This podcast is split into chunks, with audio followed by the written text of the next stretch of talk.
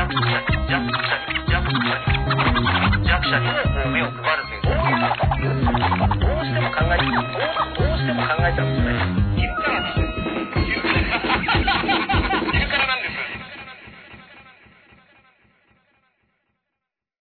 たんでしょうか始まりました始まりましたか？これ映ってますか？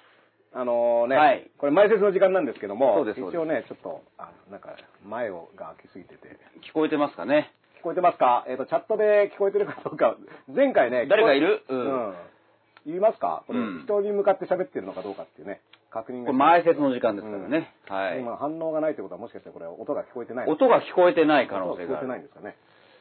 うん。あ、聞こえてます。あ、聞こえてる。あ聞こえてる。よかったよかった。二人とも聞こえてますか？大丈夫ですか？前回ね、45分ほどは、ええあの、実はマイクが拾ってなくて、iPad が直接拾っていたというね。申し訳ない。あの、これが我々の実力ですから、そうです、そうです。あんまり高野さん、ええね、ちゃんとやってるとか、あの、ええちなみに今だってあの、この iPad の台もですね、うんあのこう、こういう状態ちょっとね、変えますよ。はいあの、ちょうどその厚さがいいんですね。これがいいんですよ。この上に置くと、えこの画角になるということで、ね。女帝を踏み台にしてる女帝を踏み台にしてね、やっぱ小池百合子を踏み台にしているはというもう読んじゃったからいいから、みたいな。感じなんですけども。うんまあちょうどね、あの、やっぱり小池百合子さんの人生分1個入れると、はいまあちょうどいい高さになる、そうなんですこれがね、分かりましたから。提供小池百合子でもうありもうだからね、やっぱり、はいそういった意味でも一回に一冊ね、そうです。あの、大になるぞ、みたいなね。ちょうど程よい厚さでねそういう厚。さになりますから。いいですよ。でも鹿島さん。うん。このね、あのー都知事選が終わった後も、はい昼からなんですでは、あのー総括的なやつを先週ですよ、先週話しましたけど、うんあの、とある筋から、うん。あの、というか、あの、とある筋ってぼかす必要もなく、まあ、神保哲夫さんで、ええが、あの、インターネットの、神保さんのインターネット番組で、まあ、永田町を最近取材していると、はい。もう日にちが出てたと。ほ10月25日、う。うん。冒頭でうん解散だという話をしている人が、10.25。10.25開催、工業開催っていうのが、うんどうもまことしやかに、永田町スズメという言葉を使いますと、ピーチクパーチク言っていて、なんならもう、そのスケジューリングで実はみんなもう、その、秘書とかも含めて事務所で動いちゃっているぞと。もう GoTo キャンペーンが始まってるわけですね。GoTo、GoTo 衆議院前選挙、が衆院選挙が、来年だったはずなのに。来年だったのが GoTo キャンペーンで、今やるとなんか安いとかあるんですかね。うん今、今衆院選挙やっとくと、結構得みたいなね。10.25。これね、うん皆さん、一応昼からなんですからね、一応最初のだから目標、はいはい。10.25、何曜日なんだろう ?10.25 って。10.25ね。今ちょっと調べますよ。秋秋ですですか。ね来ましたよ僕がね、最近ちらっと聞いたのは、うん秋はどうなんですか、可能性はうんって。やっぱり取材してる方に聞いたら、うん秋はないんじゃないかって、その方はおっしゃってました。だから、これってうん、10.25にやるよっていう話をポッとやるだけで、なんか緊張感が生生まれるじゃないですか。で、牽制にもなるし。そうです。なだから、とりあえず気球が今上がってるってことは間違いないんですよね。うんその辺どうよみんなうんで、動きがざわざわして、うん。だって僕やっぱり、ね、あのーなんか新しい政党ができるっつって名前が立憲民主党とかそその話も今日ちゃんとしなくちゃいけないんですけど、うん10.25にやるよって今こう、うん。気球を上げるってことは、むしろないですよね。ないかもっていうことですね。だって本当に野党を困らすんだったら、うん黙ってて確かに10.25にパッとやるはずですから、秋にねう。。うんん。まあ、っていうことは、だからな、もう具体的に日程が出てるっていうことはそういうことですよね。僕らレベルにまで降りてきてるってことは、うん。まあそういった、それに対してみんなどう思うんだはいみたいなのが来たってことですね。じゃあ、もう最初に、うんもうもうもう、もう駆けつけ3杯じゃないですけど、駆けつけ政局話、今日、まあ一つのお土産として、はい。あの、その話をし教えてくれた人がね、やっぱりいろいろ取材をされてるんですけど、やっぱり今、こう、ニュースを見るっていうので、意識の高さが求められてるっていう、まあ政策があってうん、それは当然なんだけど、うん。でもやっぱり政局論って大事なんだよねっておっしゃってて、うんうん。だからここでやってることって間違いじゃないわけですよ。まあまあ、あの、柏さん前回もね、うんその政局論っていう人と人のドロドロしたものから政策は立ち上がってくるっていう、そうそうねその地面の部分はいを。ちゃんと見とくっていうのはやっぱり大事まあ今日これからら GoTo キャンペーンの話もしますけど、要はあれも人間関係の話ですからね。もうだ結局ね、うん GoTo、GoTo もだいぶ、あその、この昼からなんですね、1回目からずっと見ていくと、うん。割と実は GoTo 的な話って早い段階からね、してましたしてました。してましたからね、はい。あの、それがついにね、はい。あの、我々の望む GoTo 話が今、まさに、こういう話ですよっていうことがね、えもうみんなの目の前でね、もう幕が上がった感じじゃないですか。はい。もう始まったぞーみたいな、もう拍手喝采でね、もうこれがもう、まさに GoTo だみたいな。余談ですけど、GoTo っていうと僕、ん。必ずあの、ブッチャーを思い出すんはいですよね。ブッチャーって、ちょうど30年、僕が小学生ぐらいの時かな、あのー野球の江本武則さん、エモヤンがね、はいはいはい。エモヤンがプロ野球を10倍楽しく見る方法っていう、うんなんかそういうあの面白い KK ベストセラー、ワニマガジンかな、バカ売れしたんですよ。うんうん。で、その、まあ、2匹目の土壌ということで、プロレスを楽しく見る方法みたいな、そういうあの、まあ、ブッチャーの名前を借りてるんですよ。はいはいはい借りてるんですけど、ブッチャーの名義で出たんですよ。うんで、それを僕熟読したら、うん熟読。はい。当時、やっぱり激闘対決して、ジャンボ鶴田さんの話を、はいエピソードの載せててね、必ず鶴田っていうのは、俺をロープに振るときに、うん。技をかけるとき、ロープに振るときに耳元で、うん。Go to hell って言うんだっていう。んですおー Go to hell って言って、で、ロープ飛ばせて勝ってくるとガッツンってやられる。っていうね。もう嫌でしょうがねえみたいなことを書いてて。僕の中で Go to っつったらヘルなんですヘルってね。ヘルなんですよ。GoTo ヘルなんですよ。でも GoTo 僕もうん。映画だとかね、音楽だとかって言って GoTo っていう並びだとはいはい自然にヘルしかないでしょないんですよ。GoTo ヘルでしょもうその時点でセンスないよね。そうなんですよ。五感的にはヘル以外がちょっと違和感感じるぐらいのね。うんえ、ヘル以外行くとこあんの？みたいな。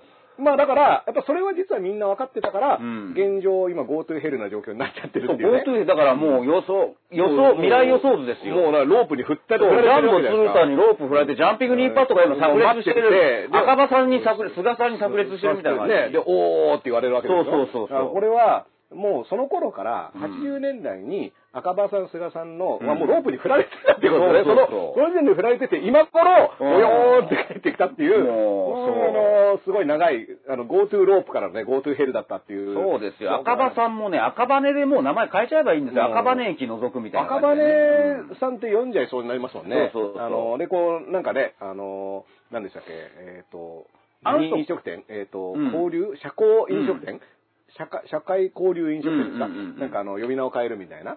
うん。なんかそういう顔してますよね。公明党の出身のか、だからもう本当にまたあの山口さんもね、昨日ああいう急転する前は、いや、でもキャンペーンはか必要だからみたいな、こう必死でみこし担いでてね。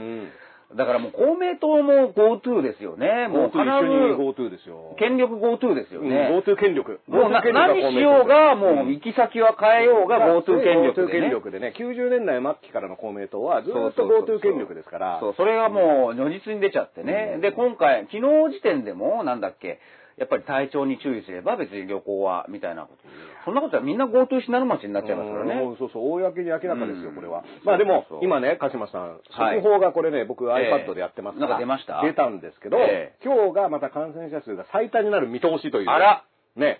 まあ今まで結構増えてきてたと思っすたら、ごい、もう最近もうね、どんどんどんどんこう、ここ増える1一週間すごいんですよ、数字が。うん。トースポとかなんかもう、すごい、ユッキーな第3の男ってね、その次の日第4の男。第四の男がどんどん増えて同じぐらい数字がこう比例して増えちゃって、ユッキーナか感染者判明数かどっちかわかんないんですよ、ユッキーナがどんどん拡大してるっていう状況ですね。そうまあ、あのね、ユッキーナ問題もね、ええ問題ではなのかって話もあるんですけど。もうやめたしねやめちゃったからね、あの、昼からなんですではね、あの、ユッキーナ、もう日本全国の人たちがユッキーナの話題をしていた時に、つい言いそびれてしまってね、昼からなんですで取り上げ損ねてしまった間に、うん。もう第3のユッキーナ、第4のユッキーナってなってね、フジモンいいやつみたいなね、なんかそういう、なんか、そう。あの、触れないであげてくれってコメントを出して泣いたみたいなコメントがついてそれで泣いちゃうのみたいなのも、ちょっとびっくりしたんでですもあれもね、ちょっと下世話なゴシップ視点を一つだけ入れさせていただくと、まあこれ前説時間でしょ？はい。えー、ユッキーナさん、だから第3の男、うん第4の男でいろいろ書くじゃないですか、うん書く。で、当然ですよ。うん当然、先週の月火ぐらいにそういう話が出てきてる。うん。当然僕ら、あ、また文春が書くんだなって思うじゃん。ところが文春先週書かなかった。っていうことは、え？これ、漂ってるままなんですよ、その噂というか。ね。うんっていうことは、何か引退と引き換えになんかそういう取引じゃないですけど、まあこれもうもうやめてよっていう、なんか手打ちがあったのか、っていうのをやっぱ勘ぐっちゃうんですよね。あのうん。んね、財務省のね、うん。あの、太田さんがね、そうそうそうこればかり、そればかりはさ、そう。勘弁してくださいってね。う。でもそれはたまたま 芸能ゴシップの話だから、ん。別にいいじゃないですか、うん。第二の人生頑張れば。で、別にあの今後復帰したっていいと思うんです、うん。僕は。ただ、こういうその、情報が出たけど、これがモヤモヤってなって、なんかこう消えてく。うん。でもなんか上がったよねっていうのは、まあ大事な話じゃない。覚えといた方がいいね。これは多分政治でも同じだと構思う。造自体はね、うん。その、うん。報じ方のパターンとして、そうそうそう。なんかもう煙あっちを煙出てるぞーって言ってるけど、次の話題はこちらですみたいになってる。あれ？煙出てたよね？みたいなのは覚えといた方これはが、覚えとく。だから、1年後とかに、あの煙ってみたいなのが出てくるっていうのが、そうなんですよ。うん。だからこれすごく自分の中でもやっとして、うん。あれどこかでずドカーンってくるかと思ったら、うん。破裂しないまま、ね、まあ素振りですよね。で、本人が、が、ご本人が引退って、なんかいろいろそういうあったのかなっていうのが、一つのもしかしたら政治とか社会の縮図。まあ、要はね、うん。その、芸能界の大手事務所ね、うん。とか、その、文春だったりのうん。報道官っていうのは、もちろん政治が働いてるわけですよ。うん。これ、あの、文字通りの政治で、ね、そのテレビ、ラジオ、事務所、うん。ライブ、まあいろんなものをエンターテインメント業界の中の、そういったものも全部政治で動いているというのがわかるうん。構図だとは思うんですけどそうそうそう。もう僕だってもう第3、第4って言ったって、えうん、じゃあ次は斜め読みからの後ろ読みなのかみたいな、なんかそういうね、あの、どっちで攻めるんだみたいな、うん。どうやってメッセージを伝えてたんだみたいなね、うん。あの、いろいろ気になってたんですけども、そういったものが、まあ、まあまあまあみたいな感じでもう、じゃあ次の、次のコントが始まるっていうこのパターンですよ。だから、これは、似てるな、ね、芸能ネタなんてくだらねえ、うんね、これも、あの、そういった気持ちはわかります。その方がかっこよく見えますからね。はいなんか、そんなもん、あの、芸能界の、あの、タレントのことなんか気にしない方がいい。でも、実は、メディアが何かを報じる時の型っていう見方があるね。だから、例えば僕はやっぱりキャラ、キャラ付けして媒体の読み比べ、読み分けをすると、うん意外と面白いんですよ。うん。あの、つながりようのないものが、うん。最初タブロイド紙がドカーンと噂話でこれゴシップだろって思ってたものが、一週間後にしれっと、まあ、朝日だ、読売だ、毎日が、記事にしてるから、あ、これ本当だったんだっていう。まあ、これも今回の GoTo 物件でいろいろあるんですけどね。これね、僕、鹿島さんのそのキャラ付けの話、やっぱりすごくね、あの、げあの新聞の読み方でね、紹介されて、それぞれのキャラはこういう感じですよって紹介されてて、ちょっと前に鹿島さんも触れてた、その能町さんが、うん。あの、室井祐月さんと、うん。の、あの、米山さんうん。の結婚話を、朝日がどう取り上げたかっていう、秀逸なコラムがあるんですよ。はいありましたね。であれまさにその、朝日新聞というキャラ、これあの、鹿島さんが、あの、擬人化した朝日新聞がうん、やってそうみたいな、まあ、高級な背広を着たプライドの高いおじさん。が、一応そういう、まあ、芸能、ね。芸能カップルではないけど、うん。ちょっと著名人カップルで、うんかつリベラル寄りの発言をする二人を、こうちょっと、やーやーってやってるってね。結。婚っていうのをハートマーク一つで表したんですよね。うん。で、それ何って能町さんが食いついてて、うん。いや、確かにそうなんですよ。うん。で、そもそももう、だって、朝日的な論調でいくなら、結婚でハートマークっていうのが、もう結婚は、じゃあ、何？やっぱり、素晴らしいことなのかみたいな価値観の中にまだ相変わらず収まってる。ねえ、だからこれが急におじさん背広着て、立派なこと言ってたけど、中身は同じおじさんだったみたいな。おめでたいんだよ。おめでたいんだけど、もう球体依然とした表現で、うんしかも、しあの、スポーツ新聞じゃないのにハートマークだけでっていう、うんその、おじさん的な、おじさんだけどね。ちょっとこういうとこで見せちゃうんだよね。うん。まあね、あの、能町さんはやっぱ結婚のやつには厳しいですから、うん。あの、そこら辺はギュッといきますよっていう話いや本当そうですよ。でも、そういう、うん。この媒体がどう、うん。同じことをね、うん。どう報じるのか。これ、うん。よくね、そのコメント欄、昼からなんですも、あの、ありがたいことでね、結構いろんな方が見てくれるあそうですか。ありがとうございます。んですけど、やっぱ、あの、前提として、この番組どういう番組かというと、はいまあ僕は、あの、あ浅く広くいろんなものええをつまみ食いしてわーわー言ってる。えで、それに対して鹿島さんが、ええ13紙読み比べしたはい体力でね、はい。こう、スタミナええ。を、あの、鹿島さんが担当しているっていう前提で話しているっていうのが、うん。まあ、例えばその検事総長問題の時系列をちゃんと読んでからの陰謀論だみたいな話っていうのは、楽しいね、もうスタミ楽しい。ナが大事じゃないですか。はいはい。だから結構な、なんでそこにソースあんのかとか、うん。なんでそんな適当なこと言ってんだみたいなツあッコミが来るときに、ええ。でも、もちろん僕らは、これ床屋生団ですから、うん。そんなね、あの、たかが昼からなんですって言ってたことを、鵜呑みにする必要は全くないと思うんですけど、じゃあなんでこの話をしてるかっていう、スタミナ部分は一応、あ、あ、ソースはね、うんソースはごめんなさい。いくらでもあります。うんあの、二度漬け、三度漬け、どんどんやってくださいっていうぐらい。うん。ありますよ、あります。うんまあ基本はトースポなんです出します。だから僕も一応、これね、一応あの、適当に喋ってるわけじゃないんですよ。うん僕も大事だと思う記事は、前の日におさらいして、うんここでもう新聞ごともうスクショしてきてますから、そはいこれをたまに大事なところで読み上げてます。だから、皆さんいいですか？プロンプターってこういうことなんですこういうことなんですよプロンプターってあっていいんです。うんちなみあっていいんです。に、よく昼からなんですよ見てると、鹿島さんがプロンプター見てるのは、ちゃんと目線がプロンプターの方行ってますから。だから僕はプロンプターあっていいの。うんだって間違えちゃいけないだ、うんあの数字とか、間違えちゃいけない日付とかって、これ見たっていいじゃないですか。うん。だから、でもこれだけだと面白みがない。自分の言葉じゃないかうら。ん。そういうことです。そうそうそう。だから、うん。あのーまあそういった意味では、あの、その上でね、うん。でも、こう全体から浮かび上がってくるのってこういうことなんじゃないか、ああいうことなんじゃないかっていうところを想像するのは結構面白いよっていうそうそう。話なんで、だからなんか、まあそういった楽しみ方はね、もちろん突っ込んでね、おかしい、ダースレーダーを言ってることは全然おかしいっていうのが、全然正しい見方だと思うので、いいですね。ありがたいですね。のもぜひぜひね、もう、何言ってる、僕だって、僕らは形を変えたあまり一打だと思ってますから、うん。これはね、もう常に突っ込もっみをとね、もうどんどん大きくなってそうなんですよもう。でもね、いろんな方にご覧いただいてるっていうのを昨日も実感しましてね。昨日僕あの、雑誌のアンアンさん、アンアン、ね、取材を、アンアンなんですよ。おしゃれカフェランキングとか作ってそうですよ。アンアンさんの取材していただいて、8月ぐらいに出る、はいはいはい。まあニュースの見方とかうんっていう、そういう、コーナーを、のね。はい。うん。コロナ後だから、いろんな生活様式変わるじゃないですか。うんだから情報の取り方とか、どうすればいいとか、そういうのありがたいこと呼んでいただいてね。うん。そしたら、はい。もう何人かいる、ううースタッフの中で、はいい、や、赤島さん、昼からなんです、見てます。あららららら。で、しかもその言い方が、うん言葉がありがたいのが、コロナのあの、この期間の中、今もそうですけど、うんとにかくこれをが、あの心の救いになったっていうんですよ。要は、深刻になりそうなことでも、うんこの番組を見たら、うんあ、これでいいんだ、みたいな、まあ楽しめ、うんねうんうんこの中でも楽しもうっていうのをもらったっつうんですよ。ああ、いいじゃないですか、それね。うんそのうちアーンの表紙になるよ、これ。僕らね、二人で、あんとあんですみたいな感じね。うん。どんな、あの、餅あん粒あんみたいな感じで。もちあんつー、その表紙ダッシュするからね。うん。まあ、僕だって、あの、アンアン90年代、ええ。あ2000年ぐらいかな。はい。アンアンが、隠れ家カフェランキングっていうのをやった時があるんですよ。はい。で、その1位になったのが、僕がバイトしてたカフェで、あ。渋谷にあったんですよ。もうそんなこと言ったらまた取材来ちゃいますよ、今度。で二人呼んでください、隠れ家渋谷ランキング1位になったクアランカカフェってもうなくなってしまったんですけども、そこで僕バイトしてた時に、アンアンの隠れ家カフェランキングの1位になって、うん。で、その、あの、ミシュランと一緒の隠れアンアン記者が、あ客として来てたらしいんですよ。あ、そうですか。名乗らず覆面に、調査員が。覆面調査員として来て、で、その、なんか、あの、サービスだったりメニューだったりが、あの、だって客層とかを見て、ええで、ここは渋谷のオアシスだみたいなええことを紹介していただいたことがあって、で、その時多分ね、僕店番してて、うんで、あと全員スタッフ女性で、うん僕だけヒゲで坊主だったうんですよ。ん。だから、自動的に僕がマスターだと思われるっていううん謎の構造だけど一番下のバイトだったんですけど、そこにアンアンさんが隠れ家カフェランキングで1位にした後、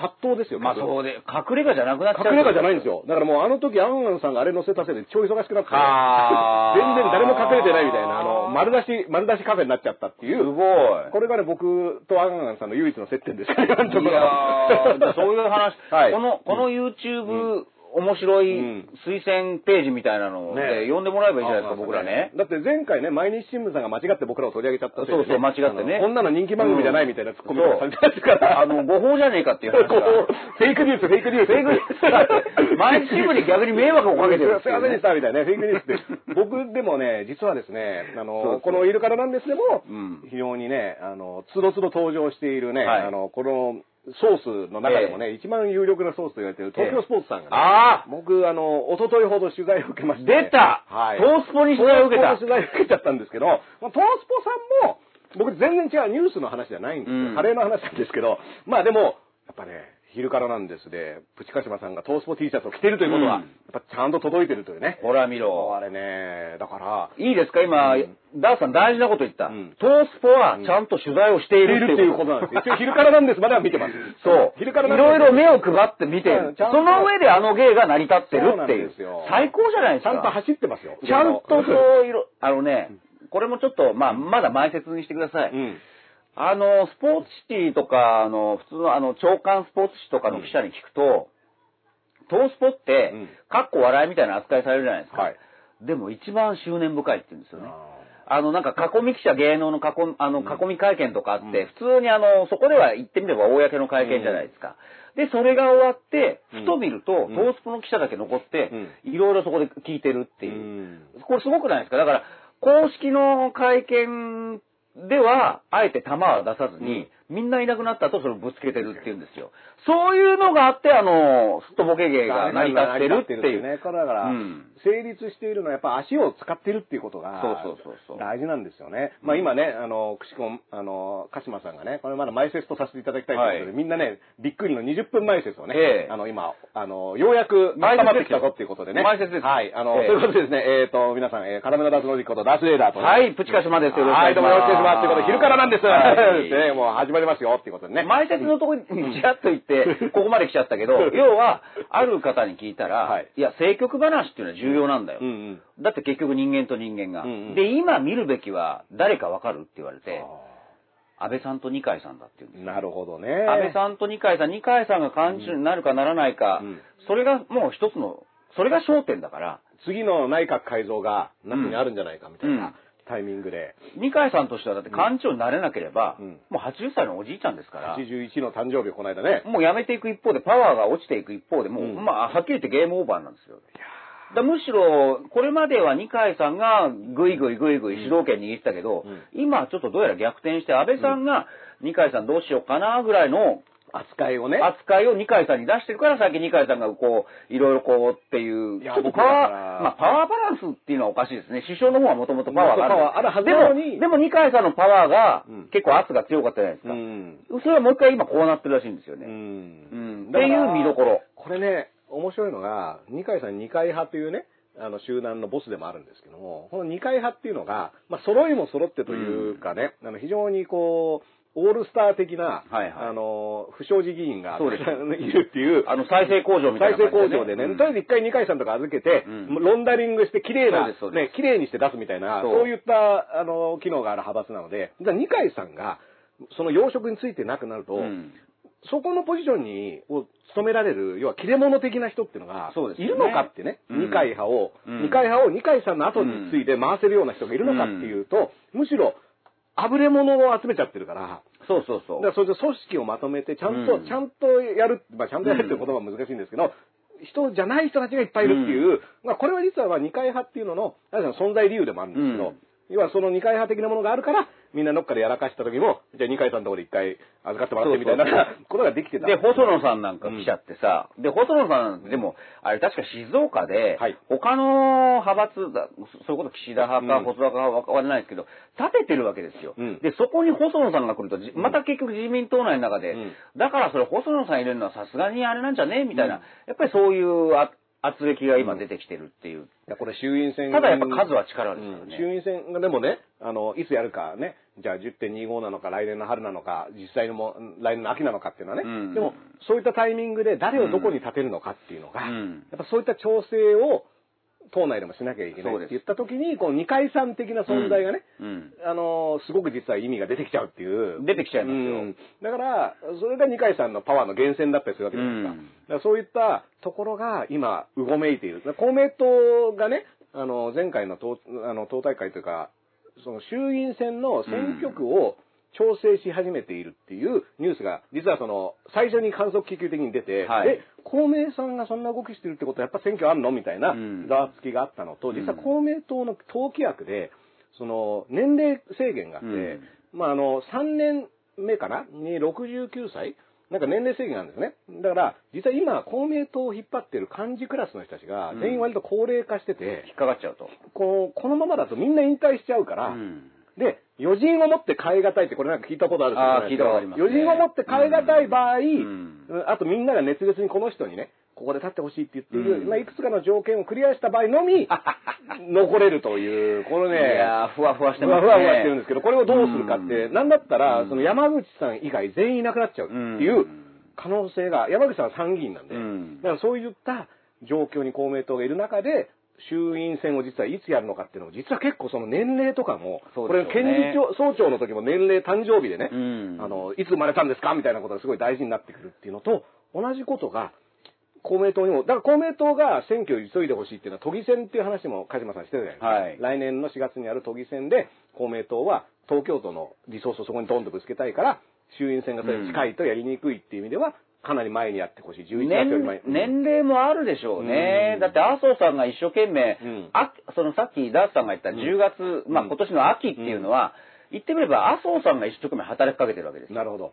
麻生さんが。で、昨日もなんかパーティーやってたでしょ、うん。だからこのコロナで、ね旅行もできない東京。東京都でねうん、だけど政治家のパーティー、おじいちゃんのパーティーは OK っていうね。こ高齢者の団体旅行はやめてくれって赤羽さんじゃなくて赤羽さんが言ってますよ。うん。だからもしかしたら早く解散しないと死んじゃうっていう、そういうのもあるまあ、だから、これ、二階さんも、早く解散しないと死んじゃうっていう。でも、本能的なものがあるのかも。まあある人たち多分選挙でエネルギー吸収して生き返るみたいなうん。生物だと思うんで、うん。選挙とかそういったことがあると、10歳ぐらい若返るみたいなね。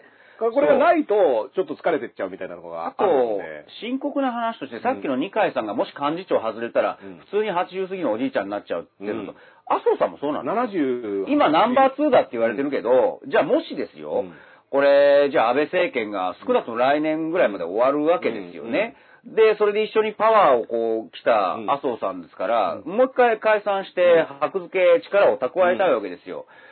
でもこれが少なくとも1年以内に終わるわけじゃないですか。じゃあその後の自分って考えたら、多分そりゃ動くわなっていう。まあだから、そういった意味では、早めに蹴りつけて、うんってほしいっていうのは、それこそその自民党の高齢の方々ね。うんで言ったら安倍さんとか60代だから、うんまだだからその世代ではないじゃないですか。だけど、要はドーンと座ってるのが麻生さん、二階さんっていう、これがね、もうだから80、アラ、アラエイティ、アラエイティってことアラエイティ新しい言葉ですねアラエイな。私たちもうすぐアラエイティアラエイ、アラエイなんですっていう。アラエイティの新しい生き方を探るみたいな、アラエイティの生き方をプレジデントみたいな感じでねそう。プレジデントってそうですよね。そうそうアラエイティの生き方を探るみたいなね。もう老後を探る、もう老後だよ。老後。今が老後だからっていうね。黒柳徹子さんが昔、ザ・ベストテンって番組やったじゃないですか。はいあそこで僕がすごく毎回楽しみにしたのが、うん初登場の歌手がはい。来ると、うん黒柳さん、すごいご自分のアルバムをバーって出してきて、サインしてもらうんですよ。うん。で、サインしてもらって、で、なんておっしゃってたかというと、これ老後の楽しみにするっていう。あでも多分ですよう。ん多分黒柳徹子さん、今もあのアルバム見てないと思う。あ。自分はまだ老後だと思ってないから。うんまだ、あのね、老後ではないっていうかね、もはや老後ではないみたいな、むしろ逆に、そう 戦後ではないっていう話ですよ黒柳さんはそれでいいじゃないですか。うんでも政治家の場合はもう80とか過ぎたらもう老後だし、老後です。アラエイティねえからっていう。いねえよっていう。アラエイティの選挙の勝ち方みたいなことを考えてるけど、それもうねえからアっていう。ラエイティライフスタイルを探ってる場合じゃないよっていうね。うん、落ち着いてって感じですよね。うん。だから、アライティの人たちが、うん。だから未だにのさばってるというと言葉がまたあれですけど、うん。やっぱふんぞり返ってるわけじゃないですか。そうそうそうで、そう。その状況をずーっと続けてきたっていうのも、やっぱりその自民党内のね、うん。組織改革っていう意味では、まあいい加減やんなきゃいけないけど、でもそれをじゃあ安倍さんがやるのかっていう話は、やっぱ安倍さんはだってその人たちを登用してきた人なんだから、まあ、担がれてきた人だからね。うん。うん。で、もちろん、そういった意味では、これが、だから衆院選いつになるかって、そっからの4年ですから、うんだからそっからの4年って、だって来年とかになったら、二階さん86とかになるわけですか、終わる頃には。そうそうそう、そうなんですよ。だから、だから4年後をプラスで考えるんですよ、当然政治家って。80で選挙出んのかっていう批判もあるけど、うん。いや、4年間勤めたから84ですからね。じゃあその間にいかにその地盤を息子なりに継ぐかって、それはもう個人の話だけど、うん。俺らどうでもいいじゃない、そんなんだって。うん。うん。でもその、それを考えたそのね、継承、サクセッションのね、うん。あの、多い継承みたいなものを、のために選挙時期をね、調整するみたいなことになったら、そう。これ誰のための選挙なんですかっていうことには当然なるわけで。お年寄りの早く、早く選挙したら死んじゃうからっていう、新しい、危ないんだよ、こっちは、みたいなね。新しい決断ですよ、新しい決断新しい判断新しいライフスタイルみたいなね。うん。うん。だから、そこら辺も僕は公明党の年齢問題、公明党は60代ですから、うん。言ってもね、その、あの年齢制限が、うん。でも自民党さんはもうだから、アラエイティですから、そう。だから本当ダースさんが言ったみたいに、その、やっぱり選挙やることによって活性化するっていう、うん。だから本当にそういう意味で死んじゃうわけですよ。うん。はい、あの、けん選挙やるともうみんなまた生き返るからね、うん。荒々しくなるからね。いや。でもそれは個人の都合じゃんっていう話で。だか。らその人たちの,、うん。あの活力源を、国民全体が関わる国政選挙で、そう。ねあのね、僕らだって、ただでさえ鍋すねさんをね、長生きさせてるわけですから、これはどどんどんいろんな人を長生きさせていくっていう。う。そなんだ。だから二階さんとか麻生さんにとっては、もう選挙ってちょっとしたサプリと同じで、選挙したら膝の痛いのが治ったとか、うん。そういうあの、体を元気にさせる、うん。そういう成分が多分あるんだと思うんです。だけど、ほぼ僕らを含んで、どうでもいいよって話じゃないですか、そんな。そうなんですよ。だってなんであなたたちを活性化するために、うん。ね、膝の痛いのが治ったってこう言うために、なんかこう選挙とかをね、日程でしちゃうのかって、政局にしちゃうのかっていう。ね。結構だから、そのポイントっていうのは、まあ、うん。だからその、二階さん、もともとね、小泉純一郎さんが選挙やるときうんに中曽根さんがね、うん。比例衛生1位っていうねそうです、あの、もう長嶋茂雄みたいな、もうあなたはずっと比例1位です。引退させたんですよね。っていうのを、もう、もう、うん。あの、いいんじゃないですかって言って引退させて、これも当時物議をかましたんですよ。すよ。うん。だって中曽根康弘って言ったら、も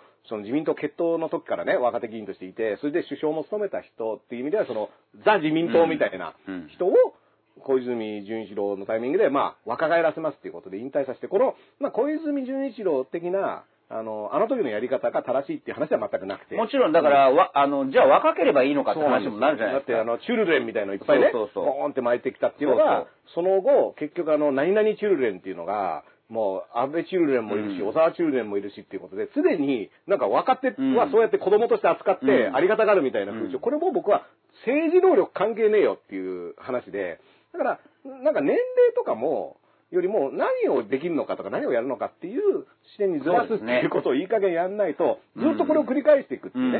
うんマドンナ旋風とかもそうで、その女性議員が活躍するっていうか、だからこ女性議員の方がこういったこといろいろできますよねとか、この女性ってことも関係なしに、この方こういうことできますよねっていう選び方をしてったら、僕はその結果全然僕は女性議員が増えるはずだとは思うんですよ。そうなんですよ。いや、だから、これって、その、もちろん今、なんか意識の高い話でも何でもないんですよ。うんだって僕らからすれば、自民党のそういうシステムとか、うんまあ立憲民主でも公明党でも何でもいいですよ。定年とか。だって人事じゃないだって。うん人事なんだけど、でも少しいいことを言ってあげるなら、うん授けるなら、うんやっぱりいつまでも大物、大御所、まあ知恵はあるかもしれないけど、そういう人たちがのさばるよりは、どんどん回転して、若い人たちが人材登用される方が、多分、多分ですよ、好感度は高いよねっていう、そういうもう単純な話で、好感度も、うん。僕らがもうちょっとだから言った方がいいですよね。うん。そういったアクションをして、若返りを図る党には、喝采っていうかね、あいいじゃないですか。いや、だから自民党とか結構 SNS とかマーケティングでいろいろね、民間から登用してるなんて言うけど、いや、そういうのもちゃんと調べた方がいいのにっていう。これが劇的に下がったら年齢層、年齢層がね、もっとこう、親近感は湧くはずなのにみたいな。まあそれはね、だからフィンランドでね、うん閣僚が女性だらけで30、30代のね、あの閣僚がずらっと並ぶみたいな絵面をボンって出されたメッセージ性みたいなのって分かりやすいじゃないですか。うんもう国の姿勢として、はい。こういきますよみたいな。やっぱそういった、あのメッセージ性を出すと、これで自分たちの政策もやりやすくなるわけじゃないですか。そうなんです、そうなんです。だからそれを踏まえてこういうことやりますっていうとみんな受け入れやすくなるから、うんそろそろそういったあ広報の仕方っていうのもうん。やってった方がいいなと思うのと、やっぱり引退しても、それこそその元々の福田康夫さんとかね、はいはい。そういった人別にもう引退してても、うん。口は出せるじゃないですか。いやー、そう話ですよ。いろいろね、あの、教えてもらうことはできるから、別に議員としてドンっている必要はなくて、うん。困ったら話し合いに、あの、話しに行って、だって、森喜朗さんだって、えあの、オリンピックこれ以上延期したらどうなっちゃうか分かんないですよ、森さんも。そうですそうだからそういった意味では、そうですうん、まああの、来年オリンピックやるっていうのは森喜朗さんにとっての年齢的なね、意味でもギリギリだと思うから、でもそういう人にやらせていいのっていう。引退しても元気な人いますからね。うん僕去年だから山拓さん、山崎拓さん、うん。ライブお招きして、YKK まあ元気だったです。で、うんだから結局政治家って、もうお会いして話を聞いて、あの人ほら福岡でしょ、うんで、福岡で麻生さんと、うんもう、もう宿敵なんですよ。はいはいはい。同じ、逆に自民党だけに、大物だけに。うんで、ずーっとやり合ってて、で、去年の知事選かなんかもやっぱお互い担いでるわけ。で、山、山拓さんなんて引退してるんですよ。うん。でもやっぱり政治家って死ぬまでが戦いなんですよ。うんだからいいじゃん別に、あの、国会議員辞めたって。うん戦いはずっと続くんだから。で、結局ほら、あの、この間の知事選なんて、山拓さんが応援した方が勝っちゃったわけだから。でね。で、その2ヶ月後に僕のイベント来たから、うん。もうじゃあ乾杯のご発声お願いしますっつったら、えーアホ太郎に乾杯って もうご機嫌にアホ太郎に乾杯ってすげえ肌ツヤツヤなんだよ。よで、相変わらずまあね、週刊誌とかで賑わす、ん。なんかこう、間抜けなこともしてるし、し、だから死ぬま、政治が死ぬまでが戦い。だからプロレスラーと同じですよ。死ぬまでが戦いなんだから、ていいじゃん、うん。一回引退しても。うん。若い、こ公的な立場は、若衆に一回譲って、そうですよね。うん。だからそれこそ、こうあの、小泉純一郎さんもね、うん。またその原発に対する意見をガラッと変えたりとかって、まあでも肝心なところは黙ってるみたいなね。うん。なんかそういうスタンスだけど、やっぱ、その都度小泉純一郎はどう思ってるのかうんみたいなのとかね、その河野太郎さんのお父さんの河野さんも、つどつどやっぱ話を、そうですね河野さんはどう思ってるんですかって言って新聞の記事になったりもすで、るからこうテレビとかラジオとか引っ張り出せば、もうぐご自由に喋ってくれますよ。で、うんこれでも僕一個大事だと思ったのは、これって、やっぱりや山拓さんとかも、しがらみ、うん地元のしがらみとか、人間関係っていうのをずっと濃厚にやってきた結果の引退後じゃないですか。もう濃厚にやりすぎちゃってね、やりすぎってやりすぎもうもう散々、だいぶ先生愛人にこう、暴露本書かれちゃってるそうそうね。もう濃厚すぎたみたいなね。濃すぎたけど、でも、そういった、その、今まで築いてきた活動に、で、いろんな人と繋がったりして、経験値を貯めてきた結果、引退後の人生でも、ある程度意見を求められるっていうのは、これは僕は、しがらみのない政治じゃなくて、しがらみまくった政治家だからこそ、その後っていうのがあると思うんですよ。そこれ全部断ち切っちゃったう。ら、うん。政治家辞めた後何も残んない可能性ありますよね。うんでこれは僕は、しがらみのない政治っていうと聞こえはいいんですけど、うんそれって本当に普通に生きてたら、いろんな人との人間関係調整しながら、うん。あっちの顔を立てて、でもこっちにもお世話になってるなとか、あそこ今大変だから何とかしてあげたいなって、こういう中で決断をしてきたっていうのが、その老後っていうね、あの、ところにこう全部反映してくるってはい。いう生き方をできてないと、老後の政治家っていうのとしては活躍できないと思うんで、こうそこは、あのね、今の山作さんの話とか聞くと、やっぱ、そのツヤツヤで元気なのって、やっぱそういった経験値ですよね。でね、山拓さんって、実は今でも、うん。もう、そういう意味で現役で、うん。必ずニュースになるようなうん。新聞記者が集ま、集まりたいようなうん。席を設けるんですよ。例えばうん。小泉純一郎さんとか、うんうんえーそれこそ小池さんも、あとうん。二階さんも呼んで、うん。定期的に年に何回か食事をしてるんです。うん。で、その後、料亭かなんかの外出てると、ん。マスコミいるでしょ、うん。多分よ、もうい、呼んであるとね、もう。呼んでるんですよ。うで、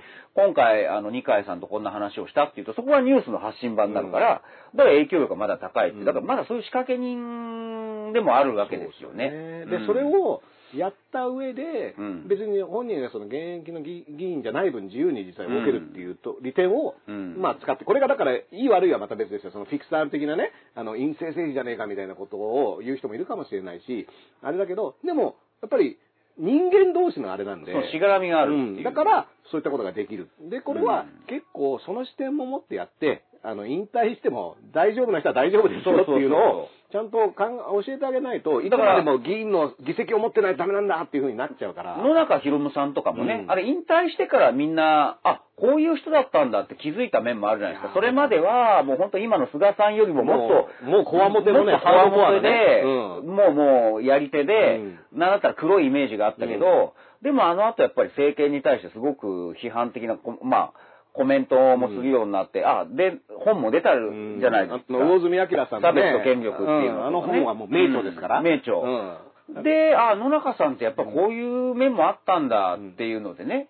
見直されたじゃないですか。うん。で、ご本人もそれでまたやる気も出ると思うんですよ。うん。だからそういう、それこそがね、うん。あの、まあ、老後っていうかね、うん。あの、まあ、いや荒い、ほんとほんと荒いティのね、荒いティ正しいやり方だと思いますもう永田町にいなくたっていいんだから。うん。うん。でもむしろそこから解放されてね、うん。あのそうすると、ああ、なるほど、その共産党の人と話すとこういうことができるんだな、みたいなうん自民党の人がね、うん。あの、発見する場っていうのがあった方が僕はいいと思うし、そうそうそうそう。でそれを現役でやってる若い衆に、まあ、こうだったよ、みたいなことを教えてあげれば、はい。もう存在価値全然あれじゃないですかはい。っていう、でも、それも結局老後が心配な人たちって、うん。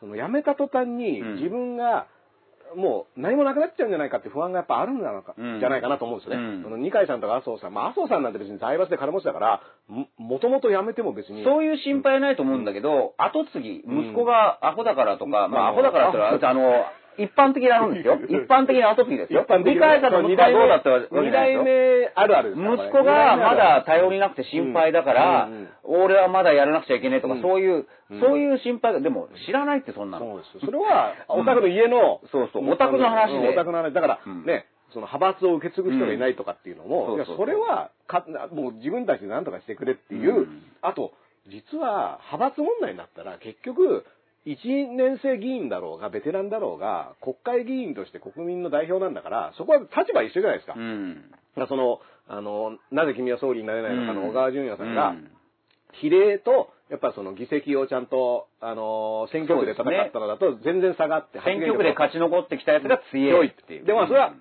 まあそう理屈はわかるんですよ。うんあのちゃんと自分の名前に票を入れてもらってる人たちだから。でも、はなった以上は同じ議員の同じ資格なんだから、うん。別にそこは遠慮せずにガンガンやってほしいなとも思うんですよ。ところが、何年、当選何回とかっていうので、こう、序列が作られてる、まあマウントもあるんでしょうね。ん。で、君はその程度なのかっていう話になってるんだけど、もう、その、若手と言われてる人たちが奮起して、あなたは言いませんっていうことを、自分らでやれますよってことをいやらないと。世代闘争を仕掛ければいいんですよ。うん。だから結構それを、まあ、ちょっとずつね、あの、自民党の若手議員で、まあ、それこそ元その新潟知事だった泉田泉田さんとか、あるいは安藤さんとかね、うん。そういった、あの、若手議員がちょっと主流派というかね、あの、官邸政府とのやり方に異を唱えるみたいなのがちょっとずつ出てきてるんで、やっぱ僕は、そういうものを見つけたら、うん。お、もっと言え、もっと言えっていうのは、そうそうそうそう。んあの、いいぞいいぞっていうのがやったり決定的に違うのは SNS だから、うん。やっぱりそういう、永田町では異端な人であっても、うん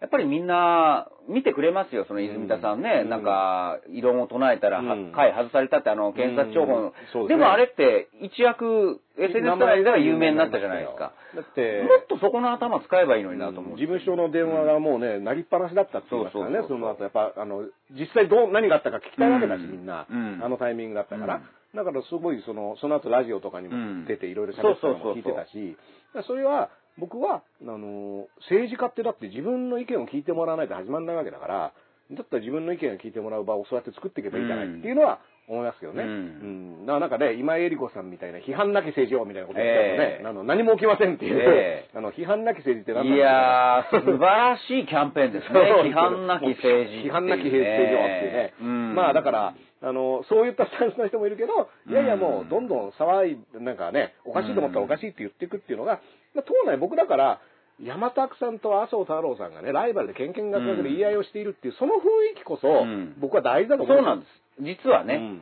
うん。実はそうなんですよ。うん。やっぱ同じ選挙区で同じ党で、そういうはもう絶対こっちには負けらんねえ相手がいるっていう、うん。ちょっと自分がうん。下手こいたら足,、うん。足を引っ張られる。うん。当然ね、それは。緊張。感がね、それは必要だと思うんです、うん。僕は。だからね、派閥政治の外役みたいなことも、うん。これも昼からなんですがよく言ってますけど、俗議員が悪いとか、派閥政治が悪いっていうのは、悪い面は当然あると思うんですよ。お金もかかるしね。だけど、それがあったことによって保たれていたものっていうのもちゃんと検証するっていうものは、う、結果的に多種多様な、うん。実は実現していたんですよね。うん。ある意味、いい、いい意味で言うと。だから野党っていうのが、うん。自民党内にちゃんと与党野党みたいなのがつどつど入れ替わるみたいな感じでその首相がどういう人になるかによって、自民党内の方向性っていうのは変わってたっていう時期が一時期まではあったわけだから、なんかその方が健全だとは思うんですけど、うん。まあそれを自民党が自覚してね、はい。あの、取り戻せるかどうかって、これだから、それが今、形となって現れているのが僕やっぱこの GoTo なね。さあ、そろそろその話行きましょう GoTo か。ですよ。これ GoTo で、ちなみにもう、タイムリーですよ。僕も鹿島さんもね、これうん東京からうんね、この番組は配信しておりますから、あの、全世界に向けて昼からなんですやってますが、来週は横浜からお送りしてる可能性もありますからね横浜、横浜に横浜だったらいくらでも来てください。横浜どうぞ。旅行してくださいって言ってますからね。うん林さんがね。林さんわかりやすいですね林さんはもうね、あの、菅林っていう人そうです。菅さんのコピーロボットですからね。そうそうそう。あの、ボタンを押すと林さんになるそう。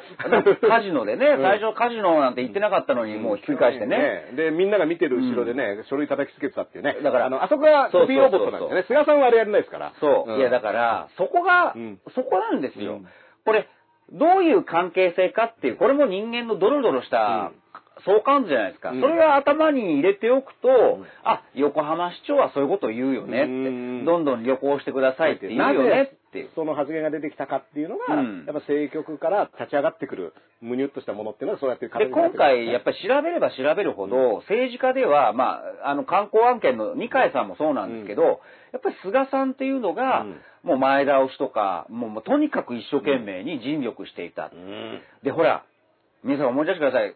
昼からなんですではもう散々話しましたけど、アベノマスクはい2枚の時ね2。枚ね。あれなんかこう、配ればパッと不安が消えますからっていう、佐伯構造氏のね。佐伯さん。で、あれ、世論を読み間違えて、で、星野源動画もそうじゃないですか。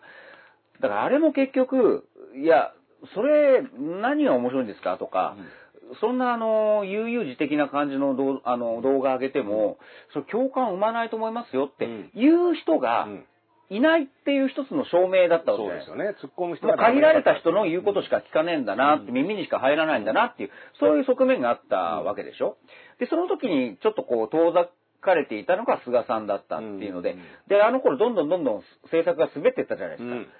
で、今回、やっぱり菅さんが乗り出してきてというか、GoTo キャンペーン。だってあの人もともとインバウンドとかもね、全部ね、だってあ。の、ホテルとかね、うん全国に50カ所ホテルを作ってとかって、うんそういう話も菅さんしてで、前だ倒しっていうのもやっぱり菅さんの強力なっていう。うんだそういうのがあると、それは横浜市長は徹底的に擁護するよね。もうもうだからね、これが面白いです。だって今まで、その、今井隆也さんとかがやってきた政策、佐伯さんとかの首席補首相補佐官が考えてきた政策が滑り滑り滑りときて、はい。これまずいぞって言って、菅さんが、お前ら、うん。全然、あの、できてねえぞって言って乗り出してきたこの GoTo キャンペーン。GoTo キャンペーン。これいやが、もちろん観光業のためうん。に、いずれやって、や、やればいいじゃないですか。うん。でも、なぜ今なのっていう。前倒しですよ。だから逆林修先生みたいな感じになって。い 今、今じゃないでしょ。今じゃないでしょ逆林っていう。ね逆林が。うん。ちなみに、あの、うん。菅さんの林っていうのもいるから、いろいろ、林がややこしいけども、逆林の林みたいなね。う。ん。林、横浜市長は今でしょって言って。今今でしょだから。それが林は親うん女になって、くだらねえな。あれ林修先林修じゃないっていうね。だから林修、過去横浜市長なんだ。かっこ横浜市長が、今でしょ今でしょって言ってるっていう。で、みんな今じゃないでしょって言ってるわけだ。俺がね、しかも、その、林さんのネタがもう今じゃないっていうのがね、これがもうポイントなんですけども。そうそう。まあ、そそういった遅れてやってきたのを官邸はね、あの、今頃流行ってると思っちゃうっていうのと一緒なんだけど、今回はもうコロナは流行ってませんからっていう前提でね、いやいや、まだ超流行中ですよって、もう大ヒットしてますよっていうところに、いや、もうその流行は終わったでしょ、もう次行こうっていうことをやってるのと、僕ね、月曜日にね、うん。あの、大竹誠さんのゴールデンうん。ラジオに出てね、その時には、こういう東京どうするっていう話になる前だったんですよ。うん。だからまだ夜の街が叩かれてるっていう前提で話していて、でその時に GoTo キャンペーンが7月22日にありますよって、ちょうど、うんもうだからまだね、1週間も経ってないんですよ。うんはい。月曜日に、まあ、そういった話が出てきて、これ早すぎる早すぎないって話をした時に、今、うん。これ GoTo キャンペーン、ウィズコロナになっちゃって、コロナと一緒に街を出ようになっちゃうじゃないですかっていう話をしたら、その次の日の安倍さんのうん。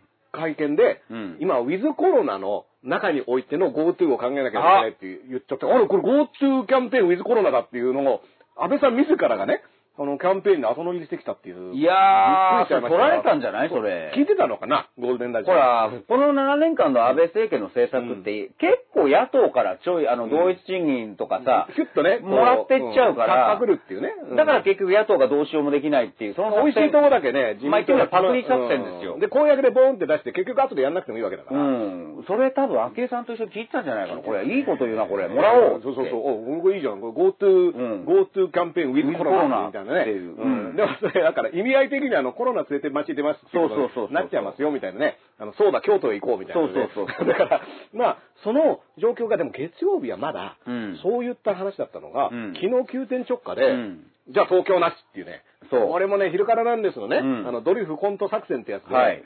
じゃあもうばらしてね、次行きますっていうのが、うん。これ東京ばらされちゃったみたいな話になってるじゃないですか。で、今日ね、小池さんがじゃあこれ何言うのかなと思ったら、はい。これが不思議なことにね、うんそれまで菅さんと小池さんでやり合って東京問題だって言って、国の問題だみたいなことを、あの、指さしてる写真お互いバンバンって。いやー、ああなったらもう小池ペースですよね。ねえもう敵ができたらね、わかりやすい敵ができたら。って。ただ、小池さんが、もう GoTo キャンペーンを正面切って叩けるかというと、うんこれが2回案件でもあるっていうのが、うんすごく難しくしちゃっているっていうので、うん今日も、うん。都の幹部は、うん。都は何も聞いてない。はいこれはあの嫌がらせを受けてるんだっていう、都幹部はそう言ってるんですけど、はい。党の小池さんは、これは国がお決めになることですみたいな、うん。ちょっとふわっとしてるんですよね。うん。でこれ、あの、対決姿勢を見せてきたのが、もう実際にこの東京外された時に、やっぱりね、すごく怒って、これ、ここに乗っかってくるのかなと思ったら、本人の口からじゃなくて、都の職員の話っていうのが先に出てきて、うん。あれ？これは、なんだろう、その、ある程度余裕を持たせたというか、さあ、どうすんのよっていう小池パスが、うん。ね、出ちゃったのかなっていうふうに見えたんですそけど。うです。ね。じゃあ、早速ですが、はいあの、今日の記事をご紹介しましょうか。お願いします。えー、二つ紹介しますと、面白かったのが、朝日新聞7月うー17日、今日ですね、うん GoTo 先走った末であって、リード文の最後に、うんまあなんでこうなったかごちゃごちゃ、はい。背景には東京都の小池百合子知事との遺恨も透ける。遺恨も透けるあの、なかなかね、あの、長官一般紙や朝日を見る毎日で遺恨っていう言葉出てこない。これだってトースポ用語みたいなそうですよ。ババブッチャー、遺恨知らぬ間みたいな、うんそういうそのノリですよ、遺恨なんて。遺恨はね。遺恨って普通に載ってるんですよこれだから現代首相とかがやってたことがね、あの、朝日に取られたみたいなで、ね。で、ご紹介します。なぜ東京だけが除外されたのか。はい官邸と都の間にはこれまでもコロナ対応をめぐってうん摩擦が起きていた。はいありましたよね。うんえー、で、国交省幹部の一人はため息を漏らす。官邸 VS 小池になっている。喧嘩している場合じゃない。官邸 VS うん。で、えー、じゃあ次、毎日新聞行きましょうか。毎日新聞だと、GoTo、瞑想であって、これがいい感じの僕好きな関係者のコメントがいろいろ載ってるんですよ。うん。もともと与党内では、うん。都は全然仕事しないで国に文句を言ってるだけだから外せばいい、うん。との不満が漏れていた。なるほど。で、除外の理由について、うん。昨日の夜、全国一律でいいと思ったが、うん。都知事があれだけ言うから、お政治的な判断だと。うん。で、自民党お閣僚関係者は、うん都民だって税金を払っている。うん心情的にも、えー、都民は何というか。うん。まあ当然ですよね。うんで、さらに産経新聞を読むと面白いのが、はいなぜ都だけなのか、うんやっぱり菅さんがもう前のめりで、うん今回の都のを外すっていう判断にも菅さんも絡んでいるんだけど、でも関係性の深い千葉と、えー、神神奈川はね、はず、あの、入れ、従来のままっていや、だから、ここで、林修過去横浜市長が、今でしょって言ってるわけでしょ？本当は首都圏一律でやるっていう案が出てたのに、うん。多分安倍さんとか世論気にしたからそうらしいんですよ。うん。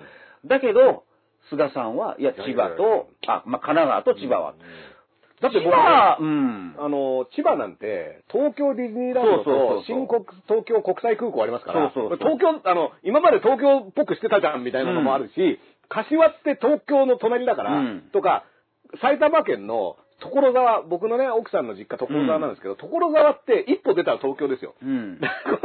その県境って何か意味あるのっていうのと、これもね、実はニュースで指摘してたんですけど、東京に発着がダメで、東京に行くのもダメ、東京から出るのもダメって言うけど、うん。じゃあ埼玉泊まって、うん。浅草行くのはどうなんだとかね、うん。泊まってんのは埼玉だみたいな話が可能なわけじだからこれから詰めるんでしょうけど、今日も乗って、そういうツッコミが出てて、例えば埼玉の人が、じゃあ東京に出てきて、うん。あの、そこから出発するのは OK って言うんですよね。だから、それはは初の便に乗ってもいいってだってことですよ。埼玉、うん。あの、埼玉って証明できるから、うん。その、その人たちが東京とだか羽ら大宮田とか、大宮からね、そうそうそう。あの、東京、あの、東京駅とか行ってから、どっか行っても、なんだったらその人が東京の会社で働いていれば、うん関係は同じなわけですよね。全く変わんないですよね。だからそこら辺がだねって、、やっぱり今言っても東京都って言っても、東京都は人の出入りっていうかそうそうそうそうそう。ね、それこそ住んでる場所って。池袋もそうですよねうん全然、あの、広い範囲で、うん東京、だって群馬から通ってる人だっているわけだし、うんだからそこが、菅さんの、いや、こことここうちの友達なんで、うんっていう、でも、千葉と神奈川は外して、埼玉、群馬入ってもおかしいじゃないですか。おかしいおかしい。だから結局東京だけになっちゃうそうこれでも東京問題だって菅さん言ったじゃないですか。この東京問題っていうのも、じゃあどこを指して東京問題なんだって、新宿とか渋谷って、うん日本中の人がいる場所ですよ。そうですねどっちかっていうと。だから、そこが、あの、東京問題なのかみたいな話にも当然なるんですけど、そういった細かい微調整をしないで決めちゃうわけじゃないですか、エイヤと。そうそうそう。これは僕、あの、実は今回の GoTo キャンペーンも、旅行関あの関係者、観光関係者の人たちのある種の悲鳴に似たね、うん。まあそれは本当然あると思いますよ。で、うん。あの、ノートでね、これもう本当にもう潰れてしまいますって言っている、うん。これ僕はリアルだと思うんですよ。うん。でもリアルだからこそ、キャンペーンっていう形でうん。こう打ち出して、で、うん。批判がこうこんだけ起きたら、お互い前、ウィンウィンじゃなくて、 lose-lose になっちゃうじゃんっていうのは、ね、分析としては、だって今の状況下で、団体旅行、若者と高齢者は団体旅行をやめてください。なるべく出歩かないようにしてください。うんウイルスの感染防止対策は、うんこれ旅行なの？っうん。てやっぱ思うじゃないですか。あの、うん西村さんの説明聞いてて、うんそれなんか、旅行って違う、やっぱ、ライブの時と一緒で、違う名前これつけた方がいいんじゃないかなっていうないだ楽しくないでしょっていうう、ん。でもそれでもやんなきゃいけないっていううん。のって、でもやるのはなんでですか？って言ったらその観光業界のためだって言って、うん。でもこれ観光業界のためになってないですよねっていうところの、そうなんですがよ。だから僕、今週の火曜日ぐらいに、うん。まだ東京が、ね、昨日決まったから、はい。東京も含めてっていう時にみんなわざわざわしてる時に、うんやっぱり地方紙を読む機会があったんですよね。例えば、信濃毎日新聞とか。で、やっぱ軽井沢の声載ってましたよ。うんいや、GoTo キャンペーンはありがたいんだけど、うんさっきの、げあの、林、逆林先生逆林でね今じゃないんじゃないか、困惑っていう。うんだって、そこで出ちゃえば、で、岩手、岩手がうん今ビクビクしてるの知ってます？いや、当然ですよ。まだゼロなんですよ。うんゼロだからこそ今すごくプレッシャーが高いんですって。ゼロを維持できるかどうかですよね。東京みたいにもう何百人も出しててうん。一人っていうんだ、それもそれも大変だけど、ゼロをずーっとキープしているのに、じゃあ自分が初めて一人目になっちゃったら、あるいは自分の施設、自分の店が、その感染が判明する人を出しちゃったらどうするんだってで、なんだったら人によってはですよ、こんなことあっちゃいけないけど、うん。なっても自分が一番目で手を挙げたくないから、各、これだけプレッシャーがね、高ければ、うんそういう事態も生むんじゃないか。だから野球で例えると、ノーヒあの、完全試合で、の降板した人ね。そう。で、後ろ守ってる、うんあの、サードとかセカンドの気持ちと同じで、うんあ、俺んとこ来て球外したら、やべえ、みたいな。エラーしたらどうしようとかね。そう。そういう、で、そんな時 GoTo とか来られちゃうわけですよ。それで、ガンガン、ガンガン打とうっつってね。そう。サービスできますそんな感じでう。んだから今じゃないんですよ、だから。だからね、あの、みんなそういったサードの人がね、うん緊張しながら見守ってるところに、ネクストバッター GoTo ですってサード、サード打つぞこんなやつがもう来るわけでしょ？ガンガンもう振り回す。振り回してるやつもうやめてやめてやめて。いや今じゃないでしょみたいな話ねバッターボックス外してくれっていう。そういう状況が生まれてるそれはそうだよ、地方からすると。うん。だからね、むつ市のね、うん市長が、かなり早い段階で、うんこれでもし感染者が出るようだったら、これは人災だと。人災。うん。で、うんこの、むつ市の市長に対しても、もちろん地元でもね、うん。あの、いや、ここを当てにしてたんでっていう観光業界の人たちの、あの、声も上がってるって言うんですけども、でもあれは僕すごくリアルなね、うん。発言だと思うんですよね。うん。で、だって、今までいなかったのに、このキャンペーンで増えるっていうことは、これは自分たちが、まあ、ど努力が水の泡に帰すっていうことを言ってたと思うんですけども、うんまさにそういうことで、本当そうです。でこれは、じゃあ誰のために、うん。その、感染拡大防止をして、それで数を抑えてたのかっていうと、そこに住んでる人たちのためにやってたわけだから、うん。だからこれどっちが大事かって言ったら、地元の地方自治体の市長にしてみれば、自分が責任持って預かっている、その共同体をどう安なんか安全にするかっていうことが大事だと思うので、これすごくリアルな話だと思うんですよね。そうですよ、うんだから本当にそういう地方の声っていうのが、うんで、もう一回言うと GoTo キャンペーン、なんでこんなに批判になったかって、もう一回おさらいしましょうよ。うんあれ、ん延期だと思ったら前倒ししたってことで前しょね。GoTo キャンペーン自体は、みんなおそらく理解はあると思うんですよ。だって最初決まった時、ここ3ヶ月間の新聞を読んで、4月の、あの、記事を読んだら、だって、収束後にって書いてあるんだから就職後で、みんなが安心してね。うん。で、もちろんその理屈としては5月の段階で緊急事態宣言を開けた時は収束したからっていう理屈なんだけど、でも一回これだけ増えてるんだったら、そこはやっぱりね、あの、おいくらでもフットワークうん考え軽くして、じゃあ今はやめときましょう、延期しましょうっていうのが普通の筋なのに、むしろ前倒ししたっていうあの発表でみんなびっくりしちゃったわけじゃない。うんそこまでなんか、やんなきゃいけない。GoTo しなくちゃいけないの？しなきゃいけないっていうね。なん、うん。どこに、何が GO してるのか、何が2なのかみたいなだからそれを僕調べてみたら、やっぱりそれは、本来だったらですよ、旅行案件だから国土交通省とか、あのーの案件なんだけど、やっぱ経済産業省が主導して、はい。もっと言うと、あの、今井隆也さんの下にいるはい、新原さんっていう。新原さんね。で、これは菊池桃子さんのと結婚した人なんです。ね、これ、だから、菊池桃子さんが急に経産省官僚と結婚っていう、これが、ね、それこそその、鹿島さんの時の親父ジャーナル、親父ジャーナルは去年の11月にざわざ。わざわしたの。うん。俺たちのももちゃんを持ってきやがったの。誰だってうん。調べてみたらスうん。ーパーエリートだったんで、うん。もう泣く泣く退散したっていうね。誰も退散したっていう。ね。うん。で、その時にげ現代首相がね、はい。最後っぺかましたのが面白くて、あれ、国民のあの、か、あの、国会議に菊池桃子さんが委員として参加したじゃないですか。はいうん。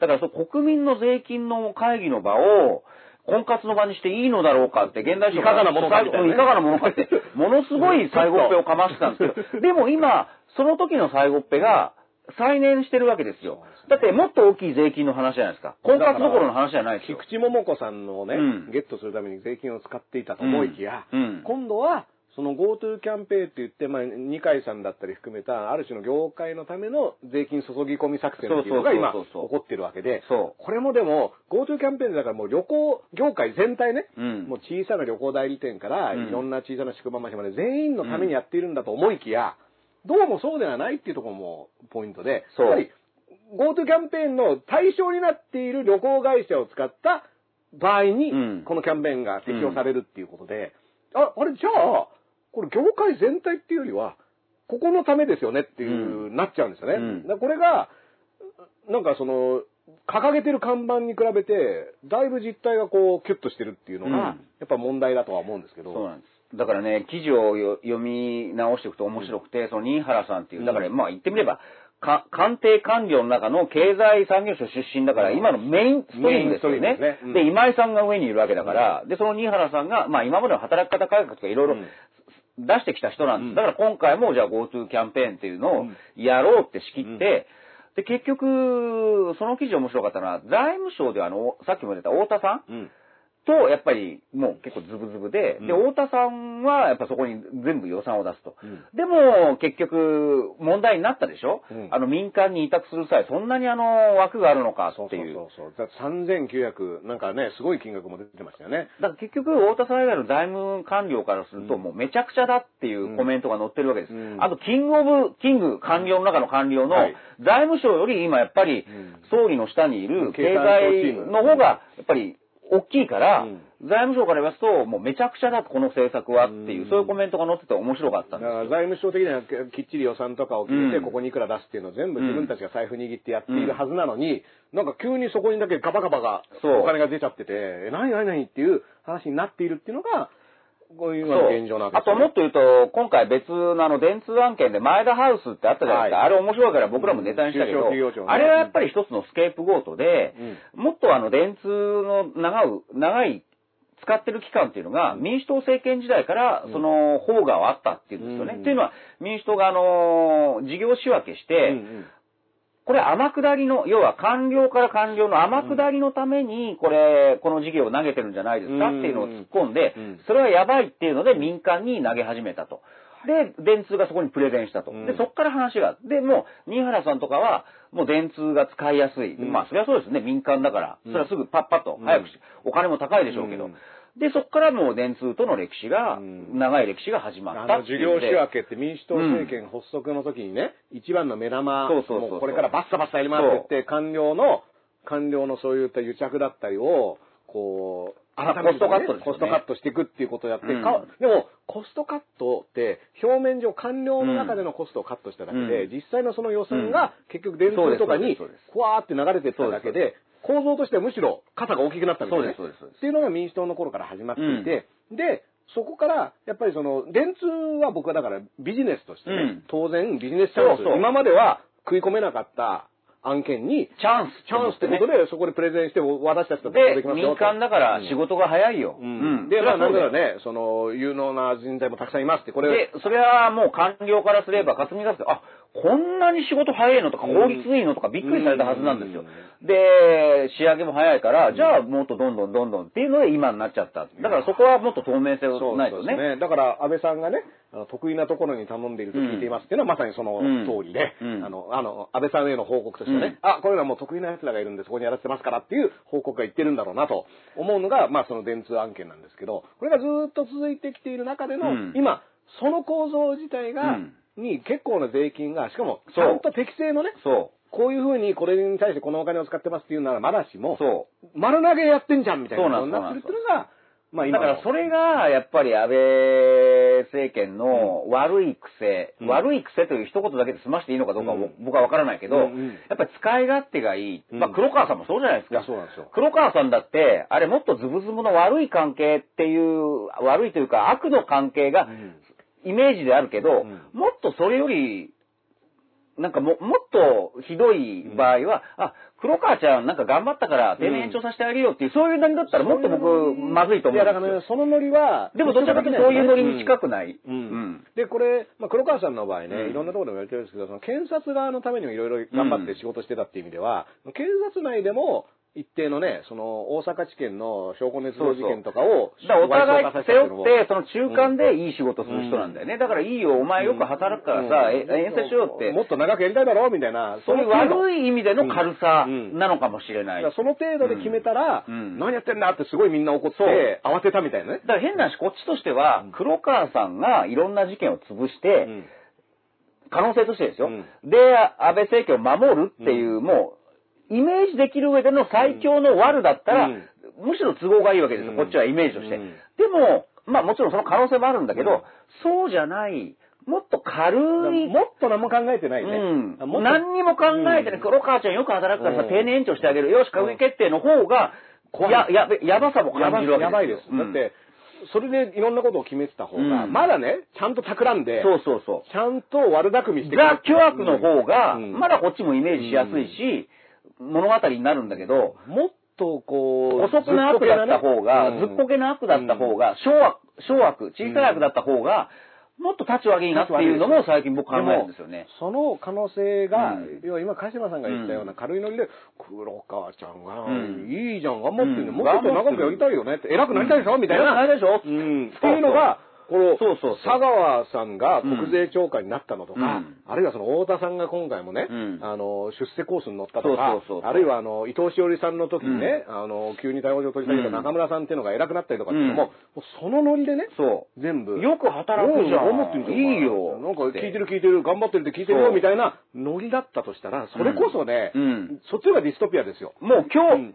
そっちの方が実は超巨悪なんですよ、ね。超巨悪なんですよ。あの、中身が空虚なだけにね。うん。だって、うんあの、悪いことすらも考えてないのかみたいな、その可能性、その、もう徹底してせこくて、そう。あの、スケールがちっちゃいのを、もう部活とかでやってくれ、それは、みたいなことをそうやそう。だから昭和の、昭和のそういう巨悪スキャンダルと、今回のこの7年間の政権、やっぱり決定的に違うのは、お金の匂いは今回しないんですよね。うんお金を直接安倍さんがもらったとか、そういう疑惑は出てないじゃないですか。うんそれよりは、むしろ絆的なもん、でもそっちの方がなんか立ち悪くないですか、なんいやか。だから、うんなんか、あの、情緒みたいなね。そうそうそう友達とかね。そうそうそうそだからそういうレベルでう。う、ん。あのーこれをやらかしているとしたら、うん頼んだ相手も、うだってここなんかいいんでしょ？みたいなレベルで、うん。結局そこにいくら渡すとかっていうのは、うん。適当にこれぐらい渡しとけば仕事してくれるよねっていうので、結構このコロナの間の、それこそ業界からしてみたらライブハウスもそうだし、エンタメもそうだし、劇場もそうだし、観光業界もそうなんですけど、うん。みんな、やばいなんとかしてくれって言っているのに対しての対応がそれだったら、これはやばいですよ。だからそういう視線で見ると、森友かけ桜を見る会も、逆にもっとゾッとするヤバさを感じるんですよね。いやそうなん。だから、まあその森友もうん。再調査しないとかね、その赤木さんの奥さんが今裁判も始めて、手記もいろいろ出てるから、これは皆さん読んでほしいと思うんですけど、だからそれだけの人生、ね、自分のね、あの結婚した相手が自殺自死を遂げるようなことに対して向き合うってこの一人の人生っていうものに対して、うん。なぜそれが起こったのかっていう真相を解明したいっていううん。のに対する答えがね、そうそう。おの頑張ったから、みたいな話だっで、たもちろん、もちろんですよ。その頑張ったからって軽いノリの土台には、内閣人事局という、うん。そうは言ってももう完全にもう首根っこ人事を押さえつけてっていう、うん。超マウントがあった上での、なんていうのかな。まあでも頑張ったよねっていう、その、ちょっとまあ、もちろん、ね、それは恐ろしいですよね。絶対権力があった上での軽さですから。そう、だから、あのーもうなんていうか、例え悪いけど、飛行機の中でハイジャックされて、うん。でもその恐怖の中でちょっと仲良くなっちゃうみたいな、うん。なんか心を許しちゃうみたいな、うん。乗客側ね、官僚側はね、じゃあなんかこの人に気に入られるようにしようって頑張る、なんかあのー症候群に似てるんだいや。そうなんです。よ。あストックホルムストックホルム症症候群。この人のについていけば大丈夫なのかなっていう。そう。まあだから、その認知、正常がバイアスみたいなね。そうそうそうそうこの状況が正常だと思い込むことによっていろいろずれていくっていうことが官僚の側が、人質になった観客の側が一生懸命気に入られる、気に入られるようにっつって、向こう側は、いや、俺そんな直接の指示出してないよって言うけど、忖度って言葉が出てきたけど、それがなぜその忖度が生まれるかっていう状況っていうのが実はもう、うん。結構きっちりこう、圧力下に、圧力鍋の中で行われて言たっていう。葉は悪いけど、ハイジャックという名の内閣人事局っていうので抑えちゃってるから、うん。もう向こうは従うしかないわけ。です。気に入られるしかないわけですよ、ね。は、要はマシンガン持った、あの、ハイジャック犯が、うん。周りうろうろしてるところで、笑顔で、そう。お、いい時計してるね、みたいなことを言うと、ああ、そそうお前いいじゃんいいよ、いいじゃん。うん。あそう家族で出かけんの？うんいいじゃんいいじゃん、どこ行くの？みたいな、ハイジャック官に話しかけられた時に思わず笑顔で、あ、いや、これからちょっと新婚旅行で、みたいな。出身地同じじゃん。じゃあちょっと俺たちの面倒見てくれよって。うん。お前だけ飯シートベルト外して、うん。俺たちの部屋に来いよって。で、本当に言っちゃ悪いけど、そういう状態、状心理状況に似てると思うんですよね。だからこれが、まあもちろんね、こうすると、そのじゃあうん官僚を免罪しているように聞こえるかもしれないですけど、残念ながらこれはハイジャック犯ではなく、うん。実を言うとうん、ただの、ね、その人事権を握られてるだけなんだから、あくまで仕方なく仕方したかったんですっていううん。言い訳をしようと思う前に、一回その状況を自分たちでもう一個引いてみてみたら、あ、ちゃんと仕事した方がいいかなってことに気づく余裕は全然あるんですけど、ハイジャック犯の場合はね、その飛行機の中から逃げられないみたいなのあるかもしれないですけど、だけど、官僚側の心理としては、やっぱり、ここで生きていくためには、ここで生きていくためにはこの人たちの言うことを聞くしかないんだなっていう中での最適化っていうか最善の適用で、うん。じゃあ笑顔で、うん。この人たちに気に入られて、そうそうそうそう。ちょっとでもいい飯食えた方がそうそうそう。いいじゃないですか、だってってういう。ん。どうせこれ、もうしばらく7年間ぐらい続くんでしょみたいなのをうん、頭いい人は悟るわけですよね。それで長えぞしばらくしかも、みんなが見ている観客の中でヘコヘコして、うん。いや、ちょっと料理作らせてくださいよとか、うん。肩もみますよってうん。やってるのはみんな見てるわけだから、うん。これが下手に、ハイジャック犯捕まっちゃったりすると、お前、あいつの肩揉んでたよなっていうツッコミが周りからドワって出てくるから、それは嫌じゃないですか。うん揉んでた側からしてみたら。だから、もうこのハイジャック犯とずーっと一緒に飛んでたいみたいな気持ちになってくるっていう、ねそうそうそうそう。これが今の、その、いや、だから本当、今回の森友裁判も本当注目、みんなすべきだと思うし、やっぱり時系列で辿ると、2017年の2月17日ですか、うん。安倍さんが自分と妻が関わっていたら、もうもうね国会議員も総理も辞めるって、ね。大見栄を切ってそっから始まってるわけじゃないですか、うん。だって。で、佐川さんが動いてっていう、時系列で言うとですよ、うんってなると、やっぱり飛行機の中で佐川さんが知恵働かして、ああ、じゃあ、あんなこと言っちゃった、あのね、じゃあなんか、うちらでなんとかしようよっていうので、で、実際佐川さんはその後、うん。シートベルトも外されて、ええ。なんかもうビップ、ファーストクラス席にファーストクラ案内されたじゃないですか、だって。で、どうぞどうぞって言ってね。うん。で、でも、その時に、まあ、赤木さんみたいな人は、いや、これ、とはいえやっちゃダメなんじゃないのって葛藤を抱えてる人っていうのが、いや、ほんとそう。乗ってたってことだから、うん。うん。やっぱそのことに対して、じゃあどっちを僕らが本当に応援してあげなきゃいけないのかって言ったら、やっぱその点で、でも、うん。これやっちゃいけないことなんじゃないのって言える人の勇気っていうのを、うん。どれだけ受け止められるかっていうのはすごく大事だと思いますよね。うん。これは、まあその後の加計学園の時も、その、愛媛県のね、あの、知事、まあ、はい。その前の知事と今の知事でまたこう、そういった積極的な面もあったと思うし、うん。今春市っていうのが、今治の、今うん。今治の、まあその政治状況、しゃあの、どうしても新しいものを作る予算がなきゃいけない。でも、市民の税金でやってることでもあるし、あと、本当に、獣医になりたい人たちのためにこれはなってるのかみたいな問題もいろいろあるから、うん。だから結構そういった意味では、あの、掛さんに任せていくっていう流れの時に、前川喜平さんが、うん。このね、あるものをないとは言えないっていう話を、その飛行機の中で一応したっていうのは、はいはい。やっぱり、どうそれを受け取るか。もちろんその後ね、だから結局、いや、だってこんなこと言ってるこいつは、あの、遊びに行ってたんだぞ、みたいなね。あの、うん女の子のいる店に遊びに行ってたんだぞ。しかも2年前の話を読売新聞の社会面、全国版でね。バンって出されるって謎のね、うん。記事も出されちゃうし。あれもだからハイジャック犯がうん、ちょっとでも逆らったら、うん。はい、こいつこういうやつだよってバンって出されるとそうそうみんなに見えるようになるまあわけ。です見せしめですよね。うん。みんなに見えるようにそれをやるっていう効果。うん。これ、こういう時、こういうこと言うとこういうことになっちゃうよね。まあ、前川さんの場合は、ダイハードみたいに自分でガラス窓破って一人で降りちゃったんですそうなんですよね。ダイハード。それをやられてる。うんうん。ダイハードでね、あうん。あ逃げてきやがった。まあ、降りちゃったというか、もう2年前に降りてたんですけど、うん。でも相変わらずそういう戦いは、うん。まあ、してましたよね。うん。だからまあそういったことが、あのまあちょっとずつ送ってて、まあ桜を見る会もだから言ってみればもうね、そのファーストクラスでずっと花見をしているっていう、うん。いや、本当そうです。そのみをしているっていう状況に対してでもどこか緊張感があるんですよね、官僚の間ではね。うん。あ、楽しいな、楽しいなって言うんだけど。だから人質だから、そう。あれ、これ、ここにいる人の名前ってうん。残しとかない方がいいんですかねみたいな。そうそうなんかそういう。自主判断が働いちゃったりなんかしてね。うなんか笑ってた瞬間にいきなりハイジャッカーに、そうそうそう。え、何が面白いのとか言われて、そうそうそう。ああ、みたいな、いや、う。んそんなことないです、みたいな。そう。これは、結構いろんな映画とか漫画とか小説でありますから、うん。ぜひね、今、こう、どういう話をしているのかっていうイメージを持っていただくと、うん。この官僚がなぜ忖度してしまうのか、なぜ大事な書書類を捨てたと言ってしまうのかっていう心理的な背景はこうやって説明できるんじゃないかなだって変な話、昔ながらの巨悪っていうのは、お互いズブズブで、お互い権力、お金も分け合ってるから、うん。お互いなんか、悪い意味で得してるじゃないですか。で、それがまあ今までの悪のイメージだったけど、今はそういうそっち方面の軽い悪、でも土台にはうん。もう首根っこを押さえられてる上で、じゃあどう振る舞わなくちゃいけないかっていう、もっと怖い状況が生まれてたのかそれもしれない。で、公文書だったり議事録だったりが残ってないっていうのは、僕らはうん。なんか飛行機が飛んでるのを下から見てますけど、うん。うん。あの中で何が起こってるかわかんないんですよ。うん。飛行機の中で。そう実はハイジャック犯がね、うんうん。あの、脅しながらうん。酒飲みをしている、あの、酒盛りしてるっていう状況だったとしても、それを、もともとは、いや、この飛行機の中でこういうことが行われてますっていうのを記録に残して、うん。あの、教えてくれてたのが、うん。それがなくなっちゃったから、中で何やってるか僕らが分かんなくなっちゃってるっていうのが、まあ今の状況ですだからもちろんあくまでその状況ね、ストックホルム症候群のその乗客の気持ちはちょっと似てるんじゃないかなっていう、うん。本当その例えなんですけどね。そう思いました。うん。その忖度が生まれるっていう。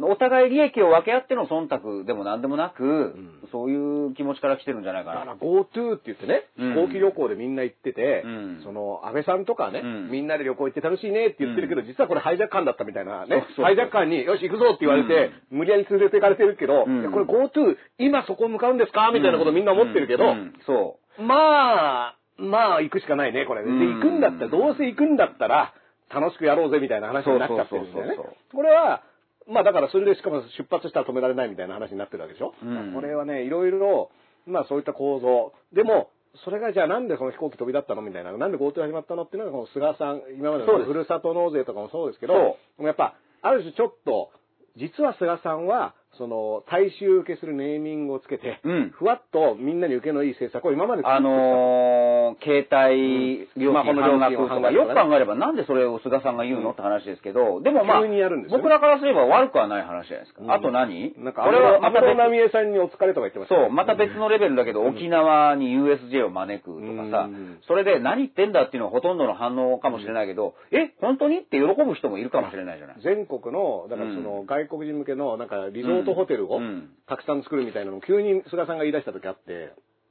え何それとか思ったんですけど、なんとなくん、すごいこう、大事ではない、ライトないいこと感みたいなのを、だから GoTo キャンペーンも、前提としてコロナが本当に収まっていて、うん。みんなが、あーって一息ついて、もうちょっと遊びたいよねって思ってるタイミングだったら、バッチリだったと思うんですよ。そうですそうです。GoTo キャンペーン。うん。だから、皆さん、そのためにこれを用意しました。うん。っていうのをバーンってこう広げてれば、うん。バッチリだったと思うんですけど、残念ながら、そこの読みを誤っていて、全く時代は収束してなくて、世界中で今、だにコロナ禍の中での対策に追われている中で、ひあの、同じ感覚で風呂敷を広げちゃった前倒ししてね。うん。この圧倒的な政治センスのなさ、僕は、前も、例えばメルケルがこう言いましたとか、イギリスのボリス・ジョンソンがこう言いました、ニュージーランドのアーダーンがこう言いましたっていう政治家のメッセージの出し方、タイミング、言葉選びっていうのが、僕は政治家のスキルだと思うんですけど、うん同じ内容を伝えるにしても、タイミング、表情とかね。で、これは、日本の場合は、アベノマスクも、うんなんだったら特定給付金も、全部失敗してると思うんですよね。そのメッセージの出し方。だから、うんもし言い方変えて、僕マスクでさえも、言い方とやり方とか、打ち出し方を変えてれば、そんなに文句出なかったと思うんですけど、そうなんです。下手なんですよね。いや、だから、これ、ダースさんが今言ったことって、実は、これ GoTo キャンペーン、じゃあ東京除外したからいいかっていう話ではないんです。だってうん、既視感があるわけです。じゃあ桜を見る会が文句言われた。じゃあ来年やめますっていうってね。同じじゃないですか。でも、その前はそれをずっと押し通そうとした。つまり GoTo キャンペーンから何を、何が見えるかって言ったら、これ一つの政策じゃなく、これ東京新聞で今週、ジャーナリストの角谷さんがおっしゃってるんですけどね、なんでこうなっちゃったのか、この違和感何かっていうので、現政権は異論に耳を貸さずうん、決めたことを粛々とやればいい。ん。非を認めるとうん、つけ込まれると考えてきた。うん。そのせいだろうか、臨機応変な対応は不得意だって、うん。まさにそうじゃないですか。今まで平時の時は、一つ政策を出したら、もう、もう、ブルドーザーのようにその指摘は当たらないみたいな、まあ沖縄もそうですよね。ずーっと押し通してやってきたし、異論があっても、いや、その指摘は当たらない。ずーっとやり遂げてきたわけです。だからそれはある種、成功体験があるわけです。そうですね。安保法制の時もそうですし。ところが去年ぐらいから桜を見る会からうん森かけから、まあさ最新では桜を見る会で今回のコロナでいよいよもう異論に耳を貸さない、世論がどうもうついてくるだろう、うんで、ブルドーザー方針でバーってやるっていうのが、もうもう無理だっていうのがもうあらわになっちゃったわけですよね。桜を見る会来年中止です。で、去年の秋まではそれで OK だったんだけど、GoTo キャンペーン、これだけ文句、う異論が、うん反論があって、それはさすがに無視できなくなっちゃった。うんで、やっぱり、ツッコミ、ツッコミ、ツッコミが嫌いな人なんでです突よねっ。込まれると弱いし、うんで今まではツッコミを無視して来られたのが、そうそうそう。ちょっとツッコミに、え、うんえっと、じゃあどうする？みたいになっちゃうと、途端に瓦解していくんですよね。そう僕ら GoTo キャンペーンも、あの、僕が結構意外だったのは、うん東京除外っていうのがうん昨日出たのも、僕の中では、あ、そうなんだと思ったんですよ。うん別にこれはいい悪いっていう評価とは別として、うんやっぱり、ここまでやるって決めてたものが、うん。あ、旗も下ろさざるを得ないぐらい、やっぱ弱ってる、その突っ込み体制がなくなっちゃってて、まあ、これは検察庁法の、うんその見送りからの廃案っていう時にも、はいはい。見送りは、まあ、せいぜい今までのスタンスとそんな変わんないと思うんですよ。もううるせえんだったら、うんいや、とりあえず秋にやるよっていうのが、うん廃案っていうのも、でもこれもぜもう全部やめますっていうのも、その桜を見るからやめますと一緒なんですけど、結局、公務員法ごと全部やめますって言うけど、でも、そのあたりからやっぱり、迷ってるっていうか、うん。決断力、優柔不断なんですよね、すごく。だから、それがダスさん、この間の30万から10万でひっくり返したでしょ、うん。あれ、今までの政権では絶対なかったん絶対なかったですよね。桜を見る会中止っていうのは、あれ、まだ政策じゃないから、いや、良かったわけですよ。だけど、あれ完全な政策じゃないですか。しかも目玉政策でしたからね、そう。30万ってね。しかも、あれが、言ってみれば、安倍さん、あの、官邸筋がやったものが、もしくは岸田さんとね、あの、こうしてね。だけど、あの、二階さんとか公明党とか、まあ、要は外から言われたもので、初めてそれを受け入れて、うん。ひっくり返して、うん。あそこからもう、どうやら何でもありになっちゃったっていう。だって、これも言い方としては、あの時30万、10万に変えたのに、今度は変えないのかっていうのがもう成立するようになっちゃうわけですか。そうですそう同じぐらい批判上がってますよ、みたいな。今までは、ちょっとでも異論とか反論をしたら、お前何言うんだって睨み聞かされたものが、うんあれが30万から10万に変えた方がいいんじゃないかっていう党とか、うん。まあ外の公明党とか、まあ外っていうか、まね、まあ首相官邸のね、うんうん言われたことで、ひっくり返したことで、うん。あれ？今までは睨まれたけどいけんじゃね？っていうのが、どうやら他にも出てきたってことですよね。まあだからうん。今回は、それすごく普通のことなんですけまあ。普通のことなんです。でもメンタル的には、もう今官邸って何か打ち出すたびに何か言われるんじゃないかってうんビクビクしながら出してる感じってのあるんですよね。これちょっと皆さんどうですか、うん。ああみたいな。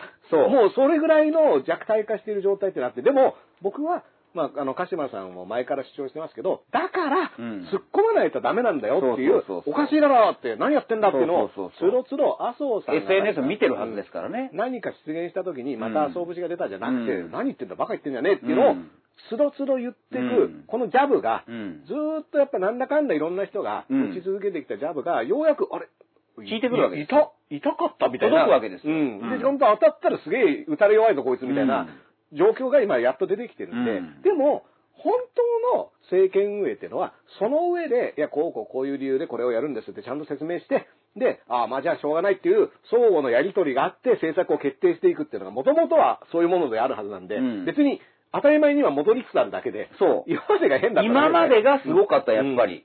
り。やっぱりもううん飛行機の車内だったんですよ。うんもう密閉された。うん。これ着陸して空港のロビーぐらいまで来たぞみたいなね。うん。そこであの、猪木さんが、えーあの永久電力とかの話を始めるみたいな、なんかそういう状況のとこまではうん。出てきたぞっていうのと、うん。やっぱり、それが、を当たり前だって僕らも思わないと、で、言っていいし、うん。で、言ったら変わるし、でも言って変わるけども、なんか、ね、全員が満足いく政策っていうのはもともと僕はその政治家が取れるとは思っていないので、うん。だから、これで納得いかない人にも実はこういうことがあるんですよっていうことを丁寧に説明していくっていそう。う順序になれば、僕はだから GoTo キャンペーンも、例えばその旅行業界、観光業界のためだっていう理屈まではね、はいはい。もうその人たちは困ってないだろうとは誰も思ってないと思う。もちろんもちろん。だから、じゃあそこのために何かしてあげなきゃいけないよねっていうのも、そこまではわかると思うんですよ。うん。で、じゃあやり方こうですってなったら、なんでだっていう話に今なってるわけで、だからそこって、ちゃんと、うんあの、ロジックを積み上げて、で、じゃあ時期はいつがいいですかね？っていうのも話せばいいのに、実はこの政権って国会閉じたじゃないですか、6月17日。そうそうそう。これは河合リーグ開幕と一緒に始まって、まあ河合リーグは今なんか、だいぶこう、あのーなんか、消化試合みたいになっちゃったんですけど、うん、でも、国会閉じちゃって、要はそういったことはもう話さないで、うん。行きますよって言ったのに、国会閉じてるのにこんだけ批判されちゃってるんですよね。うん。で、結局、閉会中審査のたびに、うん。うん。毎回集中砲火食らって、うんだから、これだったら国会開いてた方が良かったですよね。でも国会開くのってもともとこんな状況なんだから当たり前じゃないですかっていう話も、やっぱりするべきだと思うんですよね。だって、こんだけ議論、やっぱり、あなたたちがやろうとしてること、こんだけ穴だらけで、うん。こんだけみんな納得いかないことがあるんだから、ちゃんとこれは国会で話し合ってどうするかっていうことを決めていくっていうことをやんなかったね。手が回ってますよね、これ絶対っていう気はしますよね。だからもう一度発信したらもう耳を貸さない。うん。だからこれ、世論が盛り上がるにつれて GoTo キャンペーンそれ何なの？いいの？今、今じゃないでしょってなるにつれて、でも、どんどん意見が強硬になってく人が一人いて、それは菅さんだったんですよね。うん。だって菅さん、あれは東京問題だ、あれ、うん。で、いや、もう旅行は気をつけてやれば問題ないって。でも今日面白い記事が載ってましてね、読売新聞ね。はい。えー、実は昨日の朝、昨日の朝。その赤羽大臣にね、ある人が電話をかけてきた。お。菅さん、お。このまま実施していいのだろうか。あら。っていう。菅さんはうん、この旗振り役を担ってきて、ずーっとこう、強硬策、強硬な態度を崩さなかったんだけど、菅氏に迷いが生じたのは、だから昨日の朝の電話でね、公明党にとっては渡りに船ということで、うん。菅さんがやっと迷ったっていうので、昨日電撃的に決まったっていう。これやっぱり内幕はね、読売新聞を読むとね、出てるんまあですよね。素晴らしいじゃないですか。だから、急、僕は結構ど驚いたんですよ。うん。東京上会、もちろん、ん。その政治的な決断だとかね、うん。あの、あ小池うるせえみたいな、うん。おい小池状態がね、うん。あの、言って決まったにせよ、やっぱ今までの、この強硬姿勢からは、あ、そんな、まあ、それもだから中途半端な決断っていうのはさっきのその首都圏じゃなくて東京だみたいなところに思惑がいろいろあるにせよ、あ、そこはでも公明党のある種のその支持者がたくさんいる東京っていうところからの不満が、きっと公明党にもね、これ本当にやるんですかっていうのは上がってきてたんだろうな。だってあの赤羽さんの顔見てると、そうそうそうまあ非常に苦しい、ね、そうですそうです。あの説明の仕方をしていて、これどこに向かって釈明してんだみたいな感じがあったんですけど、でもそれの背景が今言った菅さんがちょっと困ったなってなった瞬間に、だからあの菅さんにもやっと世論のあれが届いたのが、どうやら、昨日の昨日の朝、まあ、一昨日の夜。これまずいなっていう。その危機管理としてどうなのと思うんですけどね。ずーっと、なんなら、GoTo キャンペーンっていうものが立ち上がった時から僕うん。多分昼からなんですでは、うん。これってどうなんですか？肉、魚の後にね、そう、お米券、うん。お肉券と同じノリですからね。出てきたものですから、だからもちろんね、あの僕、何回か実はその衆議院議員会館とかで行われている、その議連ってね、あのなんかはい。そのライブエンターテインメントとか今後について考えているのを僕出席した時に、いろんな議員さんが、あの説明に来てくれて、で、まあ、官僚の説明を聞いてさばいていくみたいな場に僕も出席してたんですけども、まあ、自民党の若手議員だけが、そのライブエンターテインメントの休場に対して、まあ、じゃあ保証をどうするんだとかって言って、家賃の補助をどうするんだとか、給付金どうするんだとか、いろいろ、その、現実のキャッシュフローをどうするんだっていう問題を業界の人たちがいろいろ訴えてって、それに対して中小企業庁とか、金融庁とか、国交省とかがいろいろこういう施策を用意してますみたいな、あの、で、文化庁がこういうことやりますとかっていうのを説明をして、まあ、それぞれ、あ、いろいろ考えてるんだなと思いながら聞いてたら、自民党の若手議員だけが、この V 字回復っていう時に、そのキャンペーン、あのークーポン券を配って、うんうん。ライブハウスにお客さんを呼ぶというアイディアを、今自民党内では議論してます、うん。みたいな話をいきなり始めて、うん。みんな、いや、今、うん。そんな、あの、うん。V 字回復ってうん。全部収まって、行くぞって時でしょ？いや、おじ今そのさん、話なの？っていう。うん。おじさんは本当 V 字回復って言葉好きだね。V 字回復やっぱね、立ちたいみたいなね。そう。立ちたいおじさんがいっぱいいるみたいな。また輝きたいみたいなまた輝きたいっていうね、立ち上がれっていう。立ち上がれ日本です立ち上がれ日本、うん。立ち上がれ日本が、うん。あの、その時も出てきて。本当クーポンも好きだよね。クーポンも好きなんですよ。で、うん。そのクーポンっていうのがライブハウスに地域振興券みたいなのを配って、それが使えるようにして、うんそれで、でも、やっぱライブハウスとか別に演芸場でもいいけど、うん。クーポン券使って入る感覚ってやっぱ、ない。ない、全くないですよ。だからおじさんの発想なんですよ。親父世界なんですよね。でも、やっぱそ、うん。あの3月4月とかの時期ですら、うん。リアルにそんなこと言ってたわけだから、うん。やっぱりこれは、あの、全くその外の世界、飛行機の外の世界を見てないんですよね。だから実際、そうなんですよ。GoTo キャンペーンだってあれ、もともと経済108兆のね、うん。えー最初そうだったじゃないですか。うん。その中で1兆7000億、え、こんなに？っていう。だから、時期としては、皆さん思い出してほしいのは、お米、お米券、お魚券と同じ時期に GoTo キャンペーンも出てきた。出てきてるんですよね。あの、あの騒ぎの中でですよ、うん。コロナの。うん。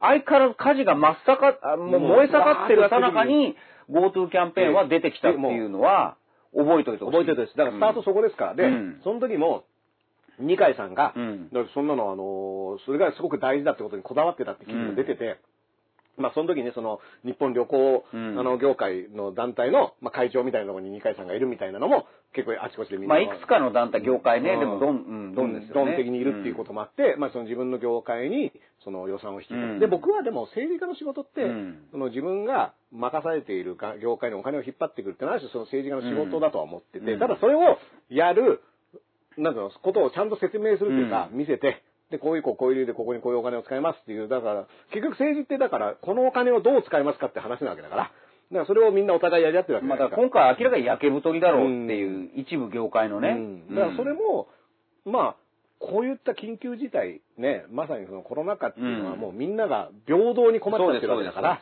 その、ここの業界が今まで仲良くしてくれてたからっていうことをもう取っ払ってやるっていう発想になんなきゃいけないとは思うんですけども、まあ、ちなみにうん、それとかも全部置いといて、じゃあ GoTo キャンペーン東京除外されたじゃないですか。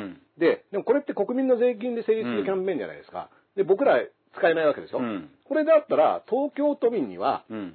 GoTo しないでステイホームキャンペーンで2万円配るとかっていう発想にはなんないわけですよね、今。そうですね。僕らだけは旅行は、まあもちろん行かないけど、もう多分、小池がうるせえから外したっていうところで。だからあの、あとは小池さん、うんあの、うんあんたいろいろ言うから、あの、東京自由にしていいから、うんその代わり東京都でちゃんとやってねっていう話になってるじゃあいいよ、女帝小池百合子各家庭2冊ずつ配るかみたいな、そういう感じのキャンペーンが始まるかもしれないね。iPad の台に今使ってます。そうそう、嫌がらせでね、自民党から送られてくるかもしれないですよね。うんうんでも、あのーなんか、ね、これだって安倍さんが今推薦図書なんでしょ？そうです、そうです。うん。安倍さんがもう周りに、女帝小池百合子面白いよって言ってるらしいんですよね。あのね、だって年末に3冊読むって言ってね、百花直樹さんの本日本国旗が一冊入ってた。一冊入ってたっていう。そういう方に選ばれた本ですよ。読まれた本ですよ。これはもうね、嬉しい話ですよ。うん。だから、あのーなん、まあ、基本的には、そういった、こう、東京都と国のやり合いで東京を除外したっていう側面も当然あって、はいだけど、僕らにしてみれば、なんだろう、あんまり関係ない話っていうか、うん。だから少なくとも税金、もちろん、実は全然積極的に GoTo キャンペーンを東京の今の状況でね、うん。あの、利用しようとはやっぱなかなか思えないっていうのもあるし、うん。やっぱ来てほしくないって言われてるのも僕は理解できるんですよ。その差別するなとか東京差別とかって話じゃなくて、うん。単純に今、ね、なんでかっていうと事態が分かってないじゃないですか。うん。コロナが本当に、じゃあ歌舞伎町だったり池袋だったり積極的に検査してるところではこれぐらい出ましたけど、東京にどれぐらい感染者本当にいるんですかとか、うんあなた感染してるんですかとかってうん分かんないっていうのは正直な話じゃないですか。うんこれ僕も鹿島さんも分かんないし、うんわかんないですね。誰もわかんない状況なんだから、こうだっては、あの、なんか断言していること自体が危ない状況で、うん。まあ、じゃあ移動とかなるべくしない方がいいんじゃないのとか、っていうのは、まあ当然の判断だと思うので、そこを、なんか、前提として GoTo キャンペーンを、時期とかもね、はい。組むっていう柔軟性がないってことが、うん僕はやっぱすごく怖いですよね。そうそう。だってこれがじゃあ9月、10月、うん来年、うん。このキャンペーン自体は、でもじゃあそうすると今観光業界が死んでしまいますって言うけど、でも、感染して高齢者の方にもし移したら、その方はリアルに亡くなってしまう可能性があるわけだし、そういうことが防げますっていうこともワクチンも含めて何も分かってないっていうのが現状なんだから、やっぱり今はそ政府がそれそういった業界に含めて保証して、そう。ね、僕らにお金を使わせるんじゃなくて、政府が保証して、なんとかその家賃補助だったり、業界をなんとか維持するためにお金をそこにドーンって入れて、うん。あるいは感染検査とかに協力して、これ鹿島さん前言ってたけど、じゃあ歌舞伎町で検査協力して、ここから出てますって言うんだったら、うん。そこにお金与えて2週間休んでもらう。ね。昼からなんですで言ってたことが、やっと最近ね、具体策検討されてきましたよねうんだ。って分かってんだから、あ、うんじゃあこことここでは休んでいただきましょう。うんそので2週間営業しない代わりにその分のお金これぐらいで渡しますってことをやってくるのが、うん今の時期のお金の使い方としては、やっぱり順番としては正しい気がするんですよね。はいうん。だから、あの後ね、東京都がコロナ対策としてうん3132億円、はいこれ7月10日付の長官を読んでるんですが、うん区市町村が実施する感染防止策の経済支援、まあその中で50億円。まあだから、集団感染発生の店に協力金支払い休業要請を検討。で、それは都が全額負担するよ。うんまあいい流れじゃないですか。でもね、だから都もちゃんとおそういうふうに動き出した。これはちゃんと評価しなくちゃいけない。はいただね、一つだけダーツさんこれ、うん。気になる。だから僕冒頭で言ったでしょ？うん。タブロイド紙を読んでいて、そんなん読んでても意味ねえよって、うん。こう、嘲笑される媒う体ん。かもしれない。はい。一部の意識の高い。うん。でもそこで書いてあることが、後々ボディーブローのように、あれ？もしかしてあれ？ってここういうこと？っていう案件をご紹介すると、いや、都が、じゃあお金出しますっていう、いいじゃないですか。でも気になるのは、うん。そもそも今ダースさん言ったように、新宿歌舞伎町だったでしょ、うん。そこにじゃあ最初にケアするかと思ったら、そこは最初、区が一生懸命自分でうん6月ぐらいにやってたでしょ、新宿今回、きっかけは、豊島区なんですよ。はい。豊島区長がうん。小池さんに陳情したら、うん。一気にこういう流れになってきた。うん。だからこれタブロイド紙、例えば現代だと、ん。これただ、豊島自分の選挙を応援してくれた豊島区長にお友達優遇しただけじゃないかっていう記事があって。これキャッチーで面白いけど、この時点では、ああ、なるほどな、そういう見方もあるのかっていう感じでニヤニヤだけど、ん。あれから1週間10日経つと、ん。そういえば新宿を最初する、あれだけ大騒ぎになってもスルーして、なんだったら夜の街に気をつけてって敵したのに、豊島区長から陳情されてされた途端に、じゃあこれ何、えーホストクラブと、しかも豊島区内って9店舗らしいんです、ホストクラブ。うん。新宿に比べたら、ね。新宿約240店舗ですよ。で、豊島区にある9店舗のホストクラブにとっては朗報だろうが、うんちょっと待ってほしいと。うん。約220店舗のホストクラブを抱え、感染者1人当たり10万円の見舞い金支給まで決めた新宿は蚊帳の外っていう。うん。つまり、これ、結局お友達優遇、自分の選挙区支援っていう見方もあるわけですいや。ーだから、お金を出してあげるというのはすごくいいことだと思うんですが、どこにってね。そう。こういうのもちゃんと見とか、あの、下世話視点で見とかなくちゃいけないと思うんですよ、ね。豊島区ってね、その小池百合子さんが選挙に出るときに、うんじゃあどこでね、盛り上げてきたかみたいな。そうそうそうそう池袋駅のそうところに立ってね、あの、ハロウィンの時もそうじゃないですか、うんあの、なんか、リボンの騎士とかうんメーテルとかの格好して現れる場所とかも、はいこの池袋のハロウィンイベントとかですよね。うんそのだそういった地盤で、実は新宿も池袋も大変なのは一緒っていうか、新宿の方がよりね、うん。名指しされて、うん。夜の街に行くなみたいな、それこそ小池さんが言ってたわけだけど、うん。ことをやられて、それに対して、ちゃんとじゃあもうみんなで検査を受けましょうっていうことを区と連携してやっている新宿区ではなく、はい。で別に豊島区もやってもいいけど、いやいいんですよ。う新宿はじゃあなんで？あれだけ問題になって、あれだけ敵視したのに、じゃあ、豊島区長に言われた、あと、ごめんなさい、豊島区の区長ですね。うん。いいんだ、いいんだ、いいんだ。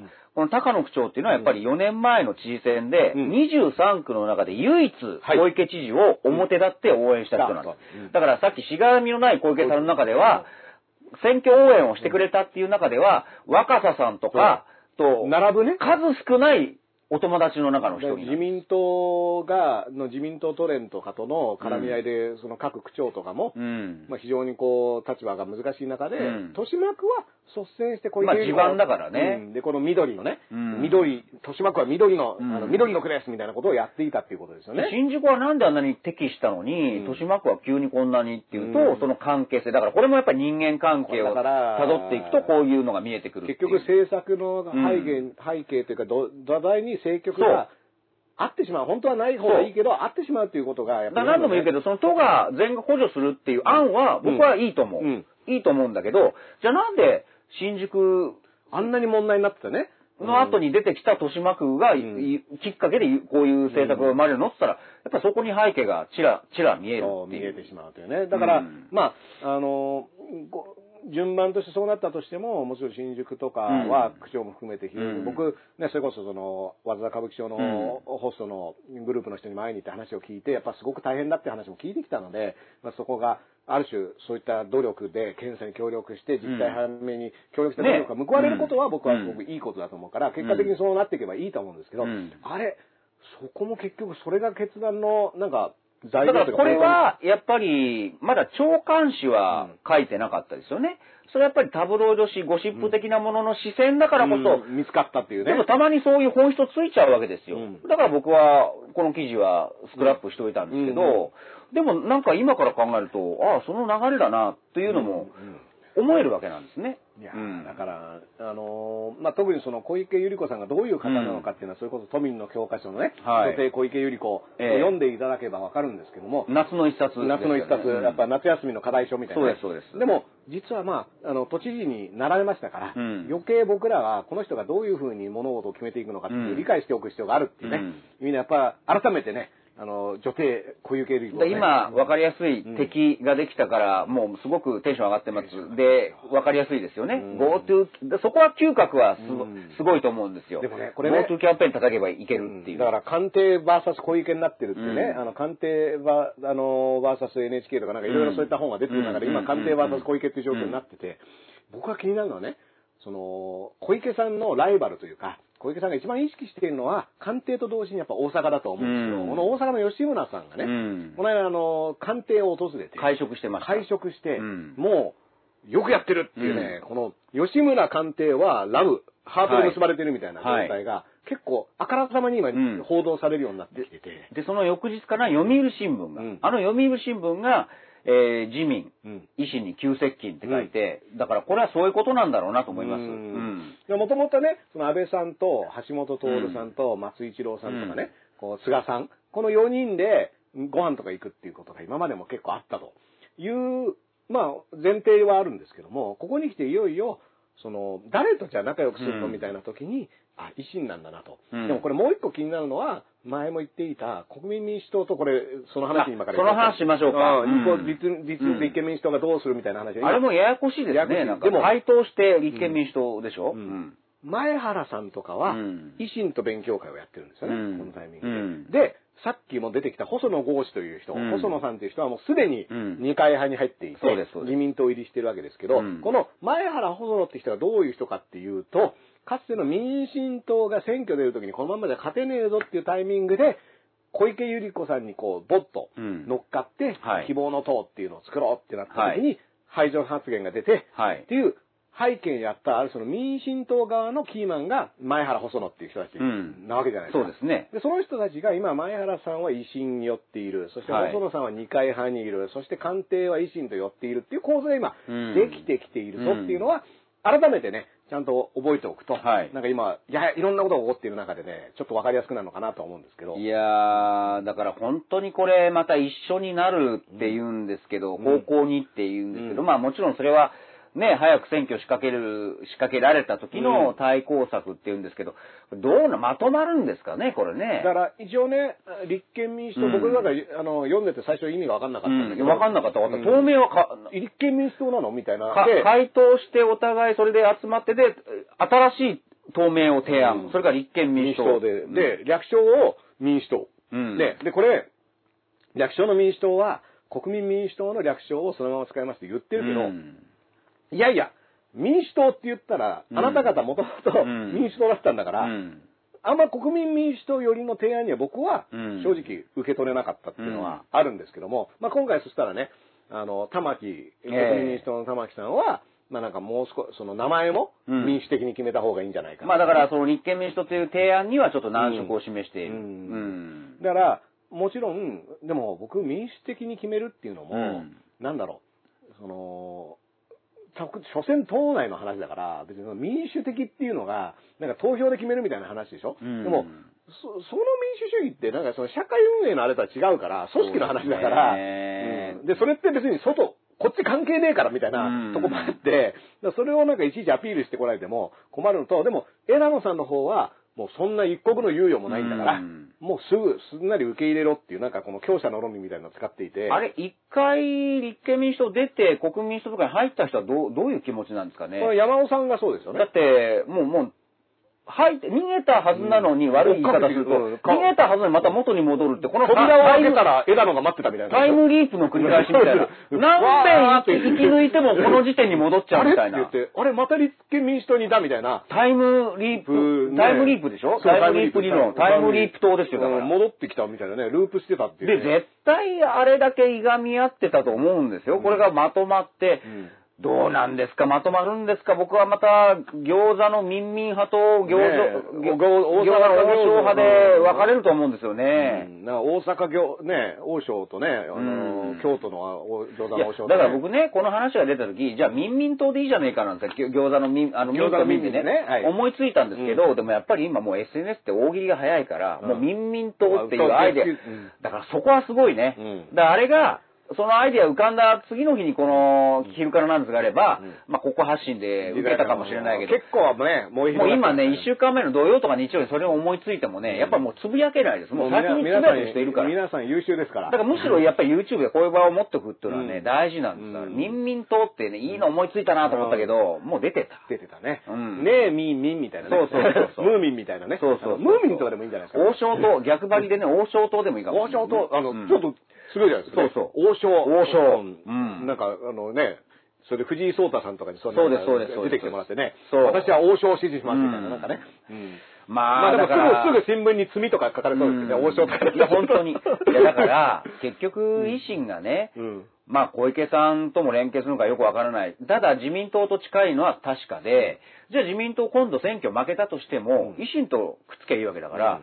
そうなるとやっぱり公明党が今、ドキドキしてますよね。だって大阪でも維新と公明党でそうそう。都構想のね。ごたついて、でも結局なんだかんだ言ってもついてくるのが公明党じゃないですか。まあだって GoTo 権力ですからそうそう GoTo、なんか DV されてもついてっちゃうみたいな感じじゃないですか。だからそこ舐められてるんですよ、だから。そう思いますよ。うん。で、実際、もう維新の方顔向いてるし、うんさあ、その時どうなのっていうことは公明党問われてるよね。ううん。で結構だからもともと維新っていうのが、うん野党でも与党でもない与党だって言われている維新がですよ、いよいよこう、湯から世に寄ってきたっていうね、あの、ほとんど湯よ、湯よ、うん。湯よみたいな感じになってきたっていう状況ですから、そうそうで、これはもちろんそのね、憲法改正議論とかね、うん。あの、そういったものに対するスタンスもあると思うし、うん。でもこれ実は国民民主党も、なんだろう、憲法改正に関しては立憲民主党とはスタンスが違うんじゃないかそうですね、玉木さん。ううん。ん、っていうこともあって、そこをちゃんと整理しないと。で、面い。白いこ、面白いことに、その玉木さんは消費税減税って言ってるんですよね。うん。で、立憲民主党、特に枝野さんは、うん。ほら、あの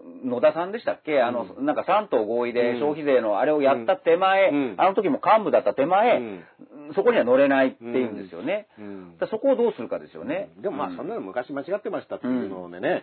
あのだってそうなれば山本太郎税ともうん。やっぱ見えてくるもんね。うん。消費税がね、あの、うん。消費税っていうのが、まあ、その、足並み野党が揃える、揃えないっていう時に、うん。共産党は言ったらね、減らしていいっていう話をもともとしているわけだから、うん。まあ、まあだから結構ね、その、令和だけが言ってるっていうよりは、共産党結構前からいろいろ言ってるんですけども。そのうち前も言ったかもしれないけど、それを自民党が今度掲げるんですよ。それで総選挙大義にされたら、もう、もうもうかか、うんそう。だから、下手したら、その自民党が、消費税5%にしますって言っちゃえば、うん。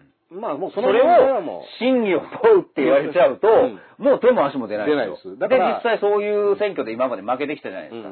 で今までなんだかんだ、その選挙の都度に結局自民党が何の政策で勝ってきたかっていうと、経済政策だから、まあそういった意味では、今、消費税上げてなかなかが下ろせないって言ってるけども、このコロナ禍っていうのを踏まえて、うん。みんなのためにこういった結論に至りましたっていう説明ができちゃうから、うん。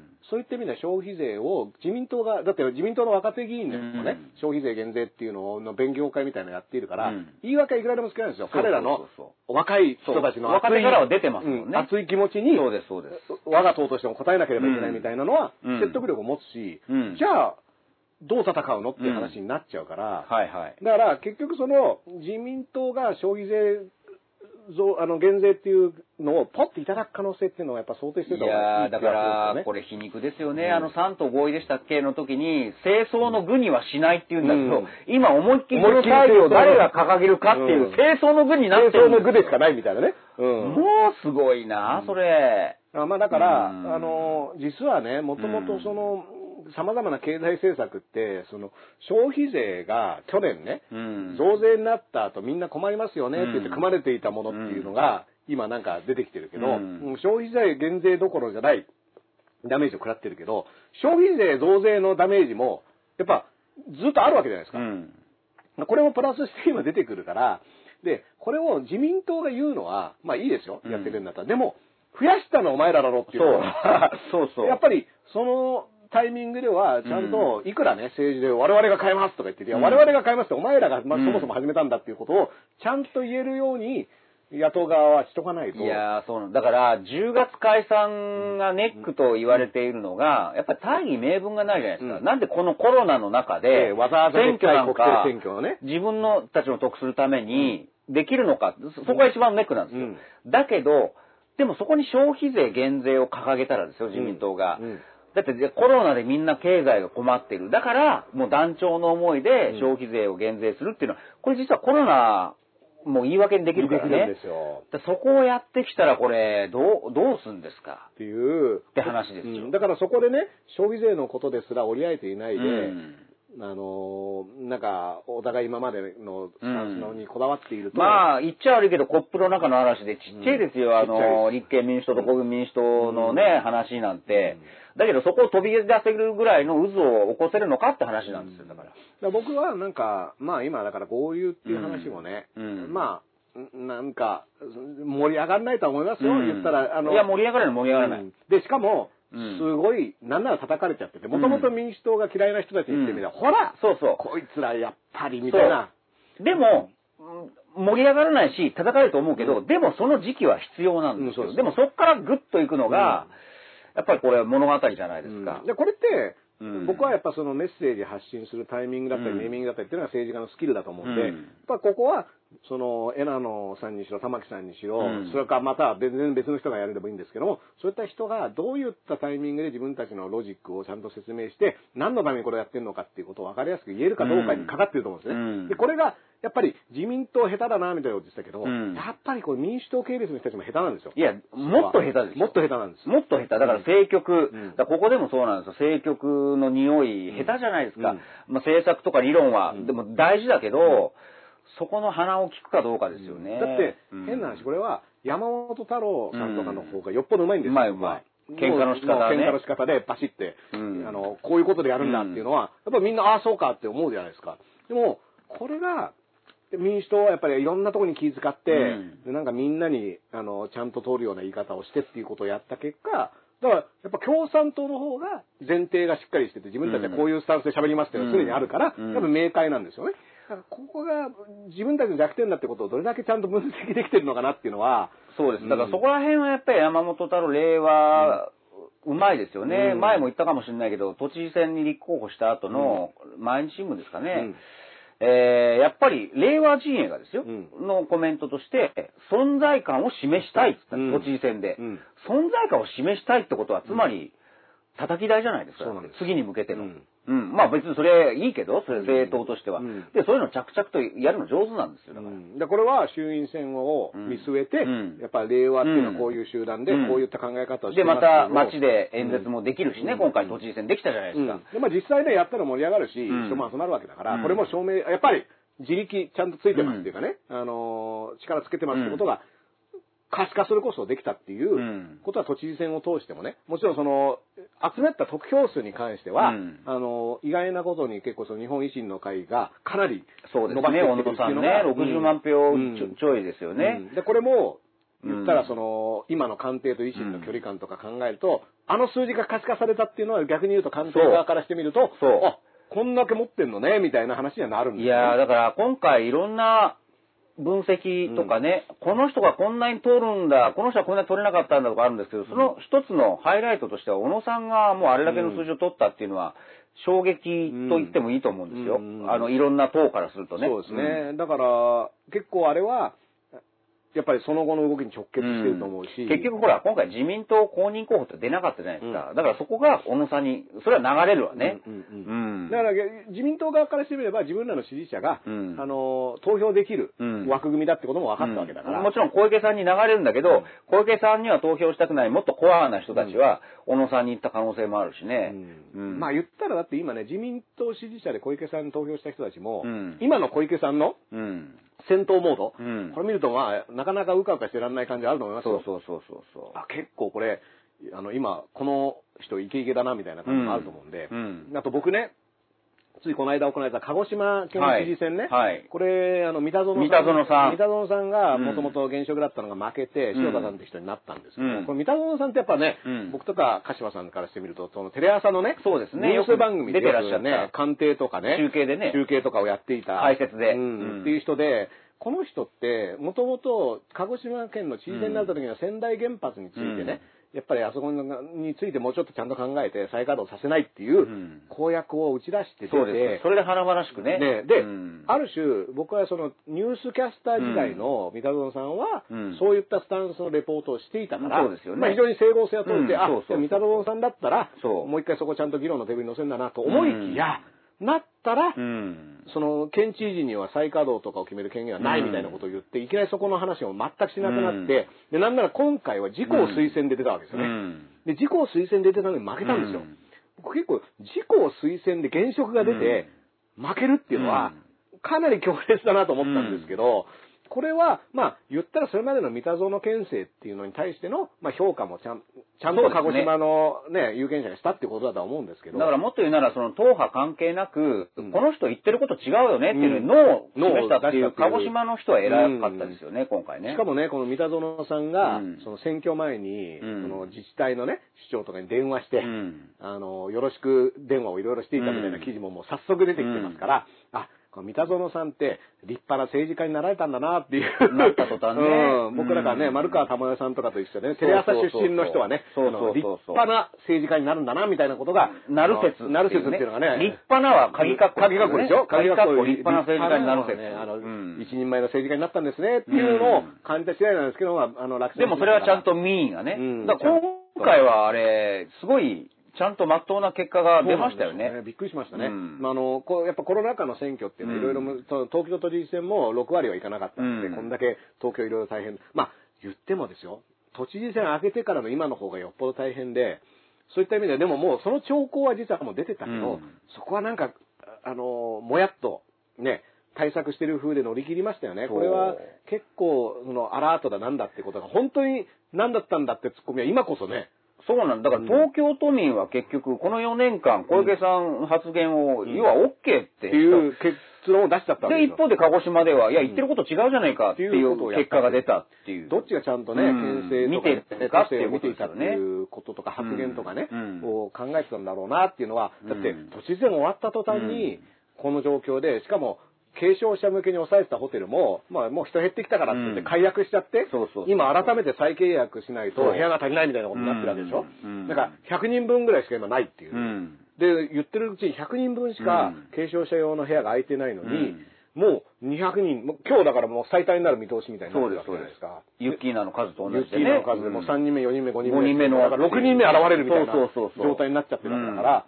これは、え、じゃあ失敗してますよねって話ですよね。うんうん言ったら、あの、対策に関しては。もちろん、その、豊島区長に言われたからお金出しますっていうふうに、あの、対策は、う打ってるとはいえ、打ってるとはいえ。でもこれって、うんじゃあ、誰か別の人が都知事になって、宇都宮健児さんでもね、いや、小野さんでも山本さんでもいいんだけど、やんなかったと思うと、やるでしょ、それはって思いますよね。うんその小池さんじゃない人でも、うん小池さんじゃなきゃ、うんこの保証はやらなかっただろうっていうようなうん。政策内容ではないと思うんですよね。そうですよね。ううんん。だから、最初から新宿にもうスうんポットで保証したかもしれないそう、しねむしろ、あの、小池さんだからこんだけ時間がかかって、新宿区が数されたりしてたけど、まずあのフリップは作らなかったしね、うん他の知事になってたらね、あのフリップ代はいらなかった。フリップ代もいらなくて、うんなんだったらその場で対応してた可能性はありますけど、その選択肢を僕らは選ばなかった。あの謎の防護服もいらないですよね。防護服スーツでいいじゃないかと思う、あれはだから自衛をしてるわけですよ。うん自自粛ではなく自衛ですみたいな。そうですなんか守ってるみたい自な。衛っぽい。だクールビズと同じですよ。うんうんあのクールビズやってますっていう。う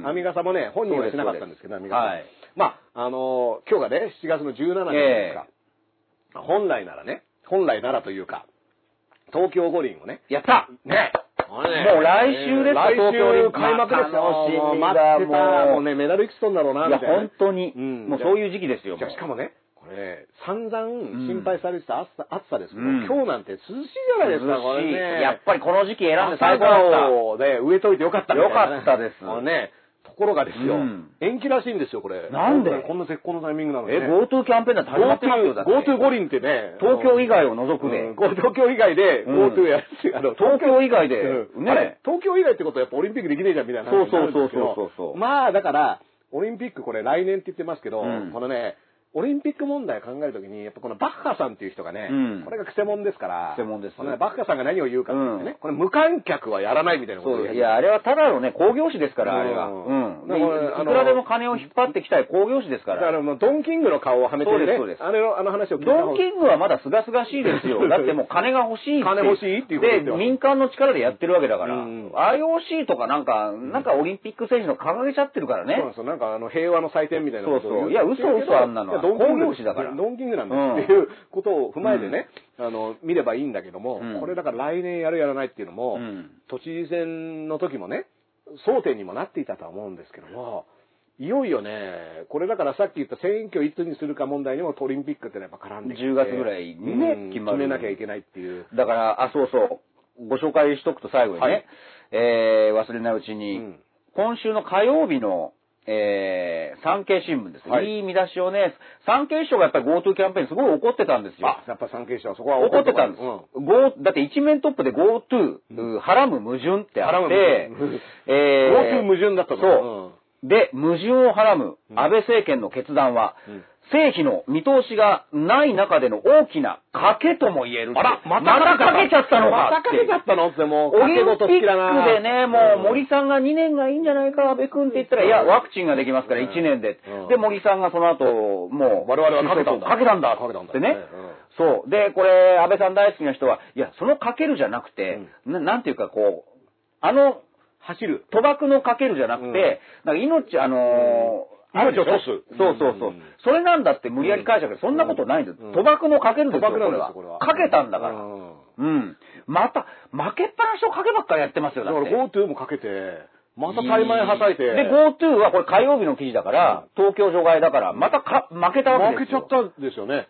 うーわ。これ黒川さんをスーパーバイザーにした方がいいんじゃないですかね、賭けに関してはやっぱり。強かったらしいですよ。そもうな、なんかね、10万とかね、持ってかれたみたいなそうです人もいますからね。う。また勝手にかけて負けてたっていうのはね。それはもう、そこに、あの、黒川さんをね、うんあの、掛け事担当長、そう大臣みたいにね、そう賭博担当大臣。賭博担当大臣うん賭博担当大臣にね、任命すればね、そう納得の、適材適所ですみたいなこと言ってね。そうあ、その通りだみたいなね。いやみんな拍手喝采ですこの人こそかみたいなね。そう。まあ、朝日と産経は絶賛するしかないですからね、だから IR やってた人たちをそうその下につけてね、うんもうもうこれ、これこそ賭博庁、あの、うん日本賭博庁の人たちですみたいなのが、もうもうね、誰も文句は言えないみたいな、ね。誰も文句言えないうん。まあそうですよね。朝日と産経の人たちもね、そのスーパーバイザーとそうですしてアドバイザリーボードにうんちゃんと入ってますみたいなね。うん。で、ちゃんと実地訓練をしてね、あの、掛け事のホームステイは麻雀っていうのも一つね、ホームステイは示麻雀、してくを囲めばみんな家にいるみたいな。あでも、ちょっと密だぞみたいな。密だぞううん、密だぞってとこもありますけどね。うん。まあだから、そういった掛け事に弱いのに掛けをやっちゃう人っているわけじゃないですか。いるんだよ、うん本当に。ねしかもそれ税金だからね。税金でね、あの、あんたその金は生活費だからっていうのを持ち上げて、うるせえって持ってって、ドーンオリンピックってかけてね。森吉郎さんの家とかを勝手にかけるんだったら別にいいけど、うんこれ、税金だからね。税金、僕らのお金が勝手に掛け事に使われて、しかも、負けちゃったな、これ、みたいな。そうそうちょっと、そうで小池がうるせえからなみたいな意味んじゃねえか、これ、みたいな。そうそうそうだから、あの、敗因排斥も全部人のせいなわけじゃないですか。そ GoTo の賭け負けましたよねって。だから小池がうるせえから、つって。そう小池がうるせえからで、うちの金を損しないでもらっていいですかみたいな話。で、安倍さん、安倍さんで会見をずっとしないでね、で、この間なんか問われたら、緊張感を持って注視するっつって、もう完全に、あのあれ、うちの娘が、豊島園のお化け屋敷行くような感じで、緊張感を持って注視、観客側になってるんですよね、。初めてのお使いみたいなことそうそうそう。注視する。注視するってね。うんうん。いや、だから、そこ言わ、なんか発しないんだってうん。いう。緊張感を持っても、最近虐待されてるらしくて、うん。あの、やたらと緊張感を持たれてるらしいんですけど。そうですそうです。緊張感持ってなんかね。うだから緊張感ないから緊張感持ってって言う。ん。だから、昭恵さんががどっか旅立つか、うん。緊張感を持って注視してるのかもしれないですけどね。だ。からね、昭恵さんがね、これ GoTo キャンペーンなんて言ってね、ワクワクしてたはずなんですよ。これでもう、もうそわそわしてますよ。東京除外だとこの野郎みたいなね。そうそう昭恵さん今富ヶ谷でもうめちゃめちゃ怒ってると思そうです。だから、鹿児島から出でもね、かもしれない。これがめた、うん下手したらね、あの、明日になったら東京除外、ただし富ヶ谷を除く、除く。富ヶ谷からは出れますみたいな、そうそう。なんかそういったことになっちゃったりしてね。そうそうそうそう。ん。あと山口県じゃないですか、うん。もともとね、その山口さん。あ山口県出身の、うん。YouTuber の方でね、うん。ヘルマリュウさんっていう人がね、うん。まああちこち旅した結果、実はコロナ陽性で、で、しかも、あの、刺身を食べて逮捕された人っていうのが、山口県知事がね、名指しでね、うん。この人にはめ、あのー怒ってるんですけども、この山口県って、ああの、安倍昭恵さんもやっぱりね、その、そういった意味では。お膝元ですからねお膝元ですからね。あのスターを生んだあの、やっぱスーパースプレッダーを生うんむ県なんだなっていう、うんこのお名を山口県の人たちはね、あの、しょわないでいいようにね。はいなんとかね、昭恵さんとかにはね、そうですそうですきっちりと富ヶ谷の自宅にいてもらうようにした方がいいと思いますけど、これね、あの、ココアっていうアプリを落としておくと、昭恵さんがどこにいるかわかる。わかります今600万ダウンロードぐらいされてるらしいんですから。で、陽性登録者3人っていうね、あの、それどどういうことだよ、それって。あれって陽性になった人は自分から、自分から登録しなきゃいけない。あれがどうやら、あの、ある時点まで3人しかいなかった。3人ですよ。で、これ逆にラッキーじゃないですか。そうマジで今いるのみたいな。あの3人のうちの誰かが3人に会えたの ?3 人に会えたのみたいな。宝くじ買ってくださいそうそう、それラッキーですから。うんだって680万分の3ですから。そうですよもなかなか会えないですよ。うんまあね、だから同時にダウンロードできる接触可能、うんあの、アンリの方はね、そうそうあの、広島でピコピコなって次ますけどそ、これがね、あの、680万分の3のね、その、陽性担当。もうだから早いところやっぱね、あの、切り替えてね、うん。昭恵さん GPS に変えてもらってね、変えた方がいい。ちゃんと富ヶ谷にいるだろうなって、みんなあの、注視、緊張感を持って注視緊張感を持って注視注視した方がいいと思います。多分、昭恵さんのこと見てるんだと思うんあですね。注視してるんですよね、はいちゃんと家にいるだろうなみたいな、まあだからね、まあ、そういった状況で来週から本当はオリンピックだったはずなのが、えー来週オリンピック開幕特集開幕特集ということで、昼からなんですね、はい感動をお届けします。感動ね、皆さんと共にね、感動のね、開会式を中継します。開会式を中継するという。そうでしょ来週。来週中、開会式。開会式、オリンピック開会式、昼からなんですからね。そうですよ。あの森喜朗さんと小池百合子さんがお互い首を絞め合いながら最後トラックに入って。こうこういう状態でね。こうやっておお前のせいだって、感動の、感動の聖火リレーがうん、あの二人が最初最後行われるわけですから。こ。れはもう、世界中が見守るね。そうですそうです。小池森のね、はい。東京五輪っていうのがね、うん。来週開幕されますから、あとその点などを含めて、えっ、と、来週はたっぷりお届けしましょう。えっ、と、7月の31日、七ん ?20? 来週が23か4じゃない？23、あ、そっかそっか、24か。うん。24日ですね。えっ、と、だからオリンピック本来のはい。開会式に合わせて、ね、昼からなんですも特別編成で。いいとも送りたいと思います皆さんね、えっ、と、今日も、えっ、と、たくさん、えっ、と、ご視聴いただきもしかして来来週祝日ですか？だから。あだから本当にこれ不思議なのは、うんなカレンダー見てて、なんで23、24祝日なんだって、もうみんなオリンピックのこと忘れてるからね。忘れてますよ。これ、海の日が、あ、オリンピッ24祝日。ク。うん。じゃあもう在宅で見てくださいよオリンピック中継をここでやりますから。うん、だからあのゴールデンウィークの時もね、東京都の人たちはステイホームしろとはい言ってましたから、まあオリンピックも家からのね、家から五輪ですよ、これね。うんなのでね、えっ、と、皆さん、あの、来週は一緒にオリンピックを楽しみましょう。楽しみましょう。はい。ということで、えっ、と、昼からなんです。ありがとうございました。ありがとうございました。